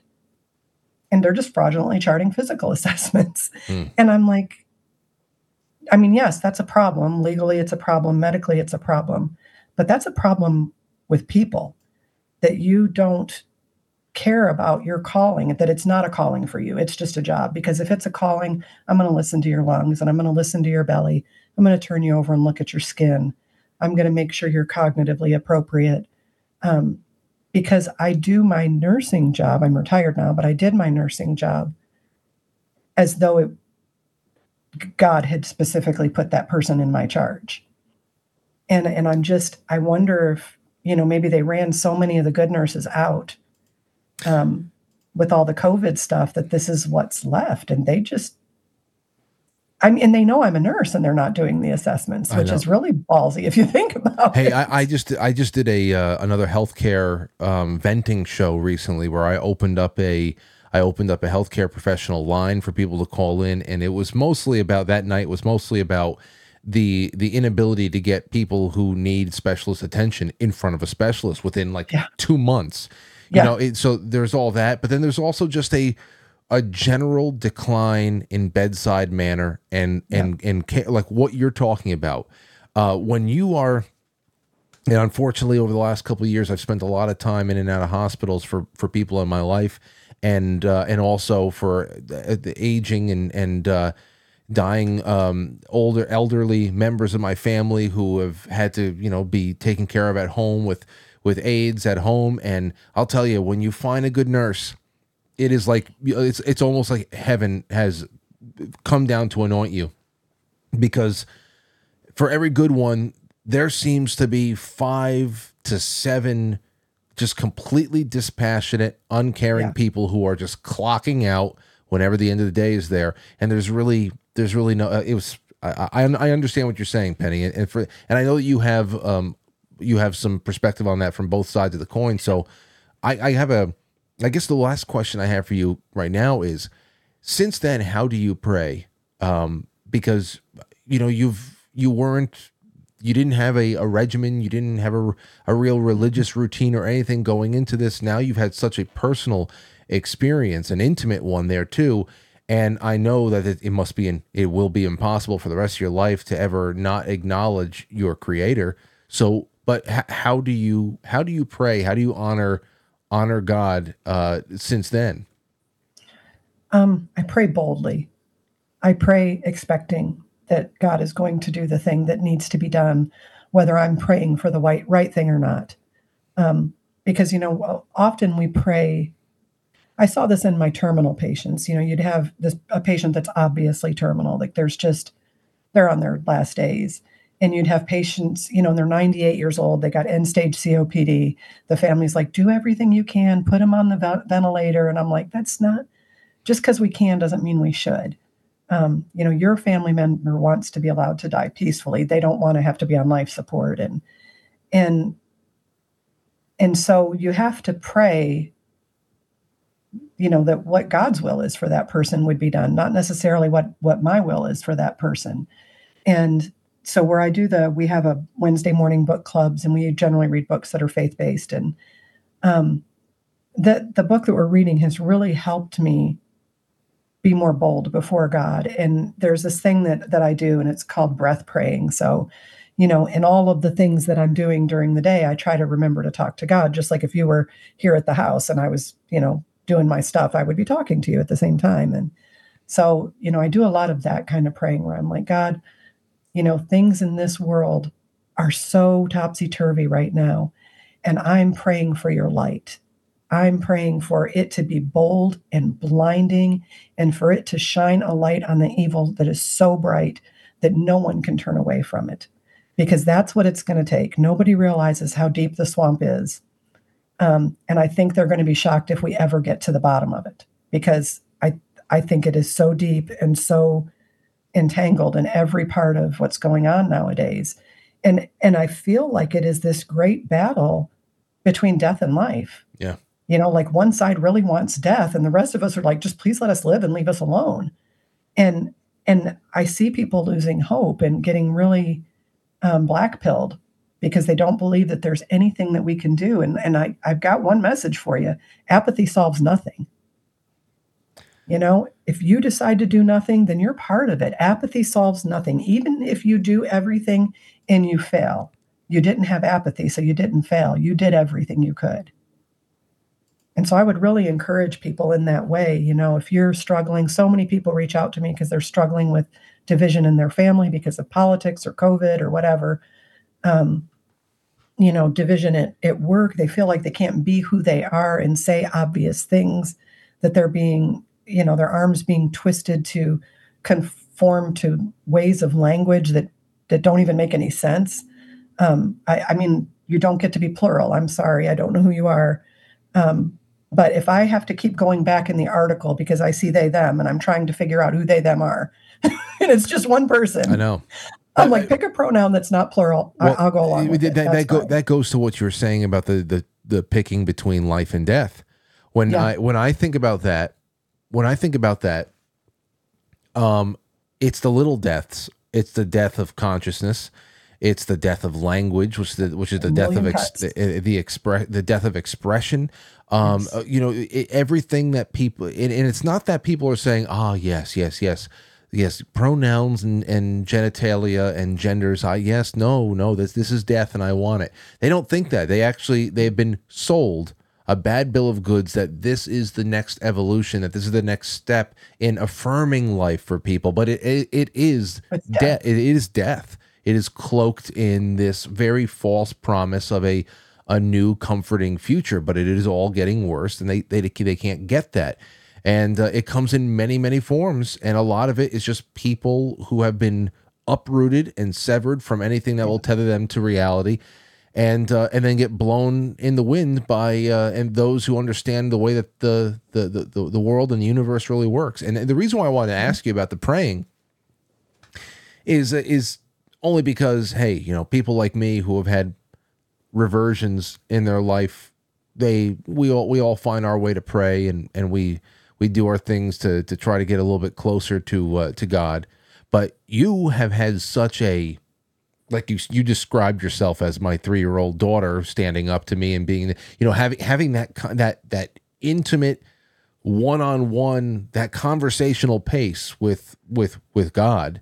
Yeah. Is something very unique. Less than 1% of people can, probably less than a fraction of 1% of people alive right now can say that they've done that. So I have to imagine that your your communing or communicating with God is a little bit more different, because you guys are thick as thieves right now. It's easier to, and I realize this because I have an unfair advantage. It's much easier. I know God's voice when I hear it, and I know my internal musings when I hear them, and I can easily tell the difference.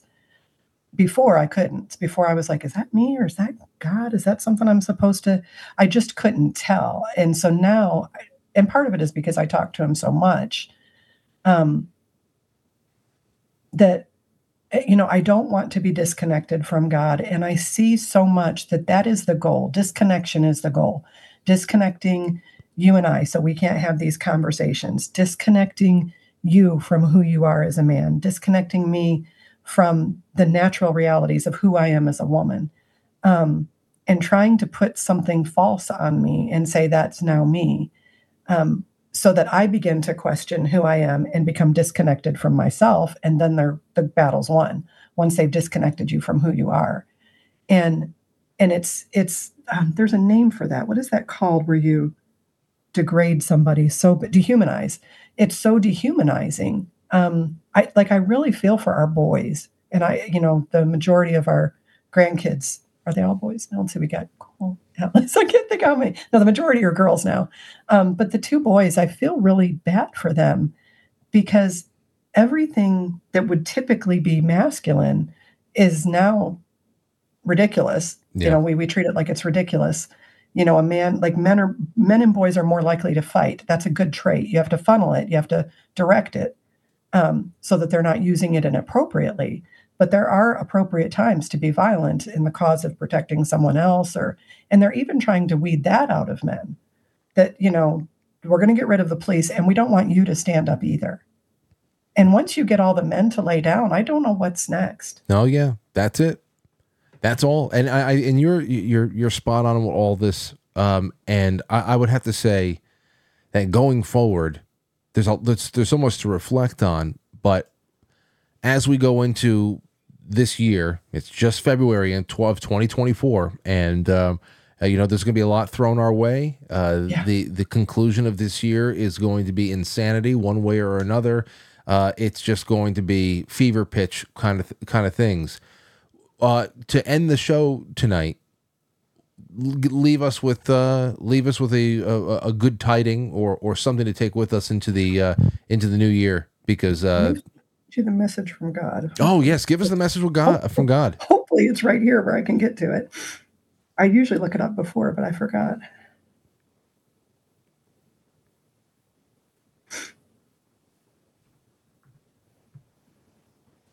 Hold on. Gonna sleep well after this one, I'll tell you.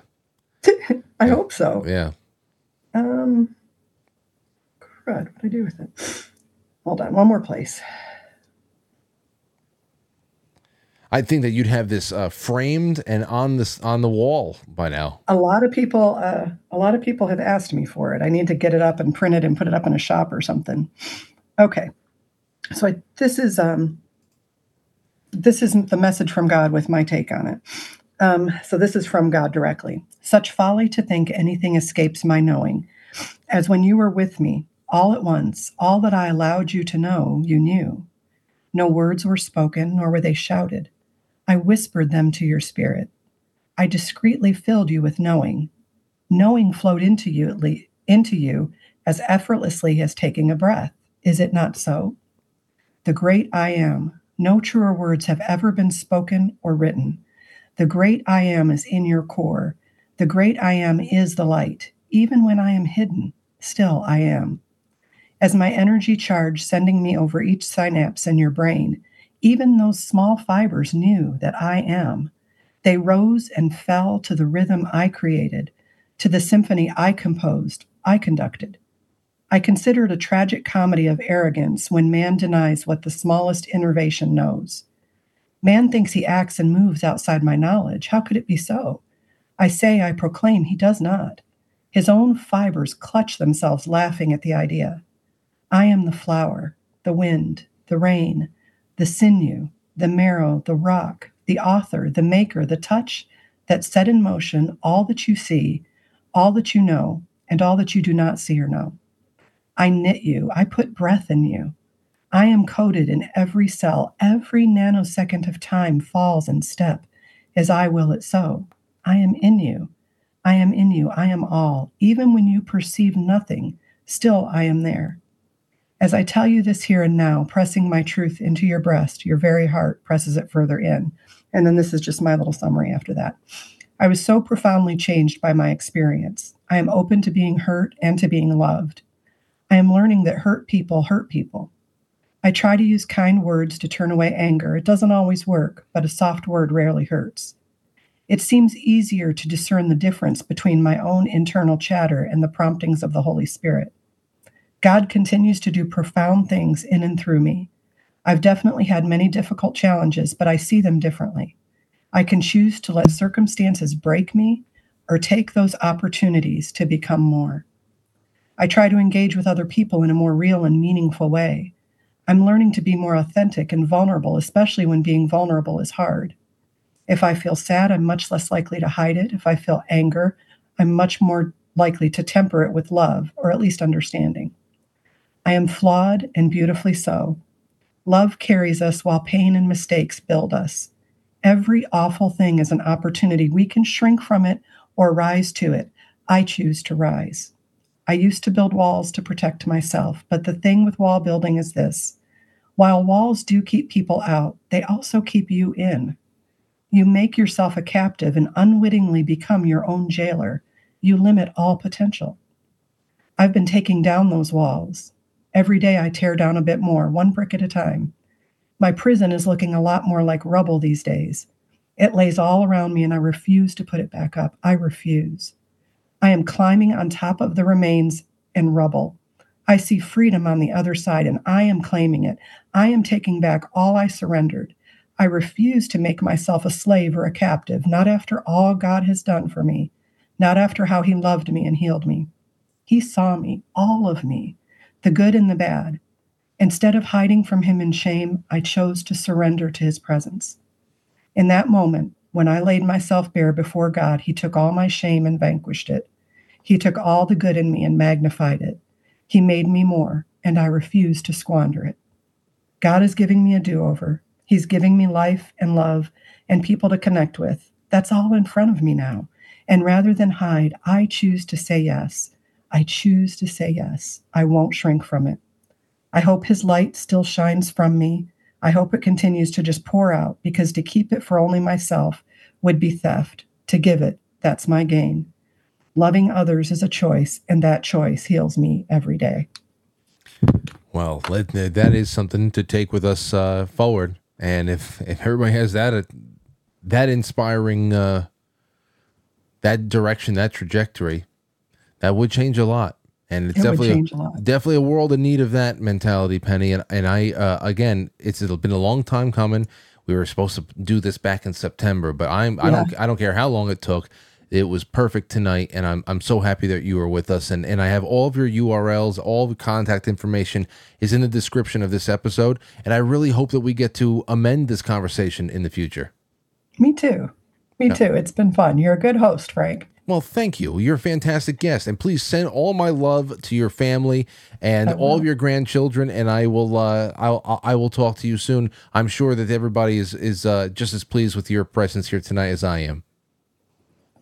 Thank you very much for having me, Frank. All right. Take care, Penny Wittbrodt. All right. Talk soon. Talk soon. There's Nurse Penny. And wow, we just did nearly the whole show together. And I knew it was going to be something like that. I knew it. Because it's big, and again, the Facebook messages, the waiting rooms, being inside of a car, being however many miles away, there's so many aspects of her story that keep you anchored down. You can think about all the details, you think about everything that happens in between, the dialogue with God. Seeing your grandmother, just the being outside of your body, those points of observation, those always make me think, and they get you. It gets me, at least as an audience member at that point. Much of that, I was an audience member with you, and that keeps me focused and anchored down. There are things about this that cannot be explained, medically. There's things about this story that cannot be explained by a hallucination, a combination of drugs that were going on, trauma, whatever the hell it is. It's an observer of effect that separates you from your physical body. How does that, if not for the travels of the soul and the consciousness? I mean, there's so much there. Now, we were supposed to have Penny on in September, the night before we had Eben Alexander on. And, you know, Eben Alexander, he was, he had a deeply meaningful NDE as well while he was brain dead for days. And it's similar to how Nurse Penny was shown a scene that was to occur 3 years in the future. Dr. Eben, his tour guide in heaven, was a deceased biological sister, if you remember that he wouldn't even know existed until years later. So, I mean, he's a neurosurgeon, though, and his investigations took him to a little bit more, I think some people would say, this is very new age. It didn't have all the trappings of anything that you would consider traditionally Christian or identifiably Christian, which is why I wanted to ask Penny, a person who had a Christian affirmation through her experience, why it isn't universal. That's something that the jury's still out for me, because if this is a universal truth and there is no reading between the lines and there's no crossover or anything like that, then you would expect everybody to have the same revelation, especially if you're spent however many days in heaven. Now, I understand you blip in, you blip out, you see something you can't explain, and then you're gone. But so just very, very interesting stuff. Very interesting stuff. I think that's great. Let's get to some super chats. There's not going to be enough time for a break and barely enough time for any calls, not any calls of substance. And please remember, ladies and gentlemen, as soon as we end this tonight, I'm going to, maybe within 5 to 10 minutes, just give me a couple of seconds. I already have the videos loaded up. As soon as we end this tonight, I'm going to be rebroadcasting the Tucker Carlson, Vladimir Putin 2-hour interview on QuiteFrankly.tv. So if you're watching this live, then you simply don't have to do anything but sit there. And maybe after a couple of minutes, just keep refreshing until something comes. It'll come on, but whatever. Just wanted to say that. And we'll see what the hell has happened in our absence. I'm sure the world kept turning, and we'll understand what's going on there, but we'll all be caught up before you know it. Let's get to some super chats.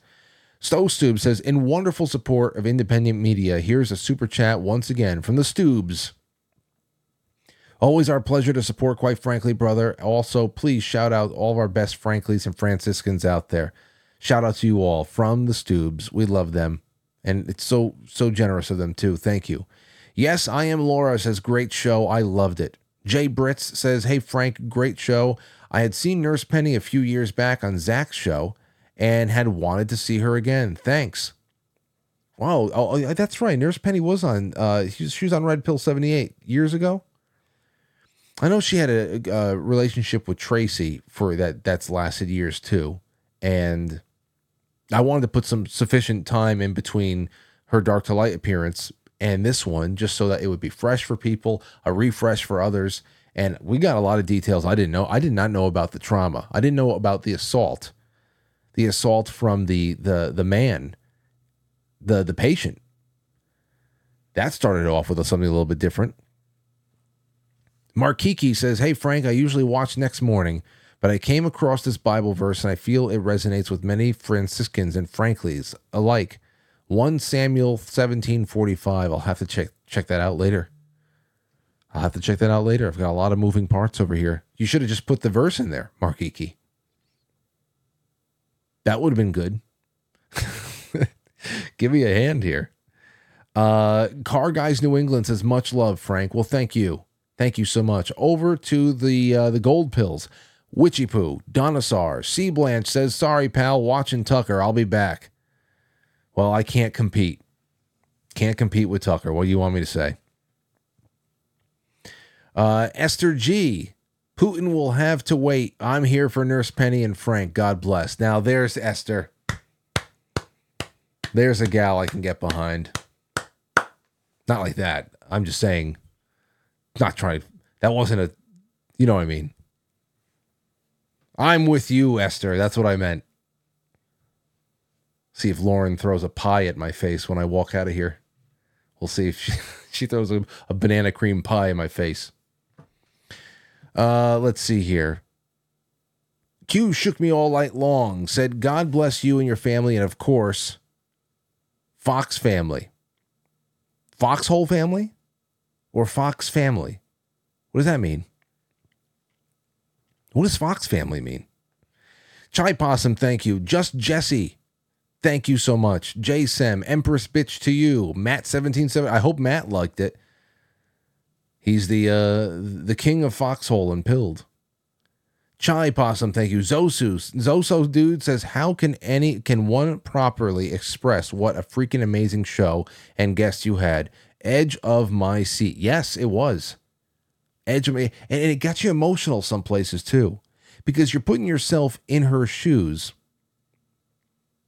And for some reason, I don't know, maybe it's just me, but maybe you guys and gals felt the same way, or maybe there's some of you out there who are far more skeptical than others, but it just felt like that could be, I could almost feel that.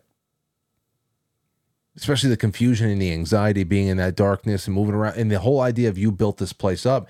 Now, was that darkness after the fact, that place you built up because of your severing yourself from God, from whatever that source of energy is? Is it, is that it? I mean, anybody who considers the spiritual side of thing and spiritual health, if you don't pay attention to it at all, aren't you ignoring a huge part of our being, especially the eternal part of our being, the energy, the energy that powers this thing, that powers this ride, the spirit?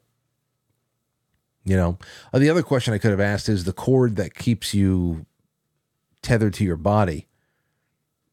When her grandmother said, if you want to come with us, you can just will that cord cut. If you want to go back, you can. I have to imagine that there's some situations where you don't have an opportunity to hold on to the cord if you've been shot in the head or anything like that. I have to imagine that's just she was in a specific opportunity where the cord was still there, but you can let go. That's a concept. That's very interesting. Thank you, Chai Possum says, thank you, Frank Penny. Beautiful show. C. Blanche, Winston Dave says, great show tonight, Frank. Switch Rod. Putin interview, fantastic, prayer worthy in Christ Jesus. Thank you, Sean Joe. The Sentinel said, Penny is such a beautiful soul, and Molly, Artie, and I enjoyed her story. We will also rewatch tonight soon. Well, I hope that you all have a great time rewatching, and we'll be able to spend some more time with each other as soon as this show wraps up in a couple of moments here, because I think that's all that has come through. And I just want to thank you guys and gals for this. We have plenty to do tonight still, because we have a whole interview, and it's a lot of history. You're going to see the difference, ladies and gentlemen. You're going to see the difference between Vladimir Putin and literally everybody that represents the United States in a public way. Okay? You could say that everything that comes out of Putin's mouth is a lie, forked tongue, whatever. Well, you know what? He has to be very intelligent to understand thousands of years of history and be able to put it together and tell the story concisely, and to be able to do what try to think, even if everything that is coming out of his mouth is a manipulation, try to imagine any American statesman or woman attempt what you're going to see just in the next 20 minutes. Okay, and we'll see how much we can do a little bit of a recap on that tomorrow. Maybe I can move some things around, and I appreciate you all very much. Thank you so much. That's it for tonight, and thank you again to Nurse Penny. We will talk to you guys soon. Be well. I'll catch you on the flip side.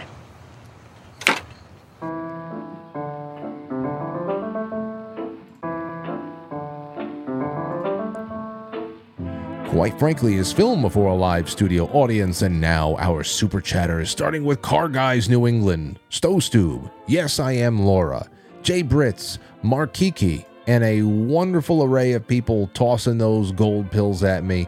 And thank you guys and gals. There's so much more to do tonight. Do not leave. If you want to do a little bit of a group viewing of what has got so many people, millions of, probably tens of millions of people on the internet watching it tonight, and those who are selling phony bloody wars to the rest of us, very, very up in a tizzy. See you soon.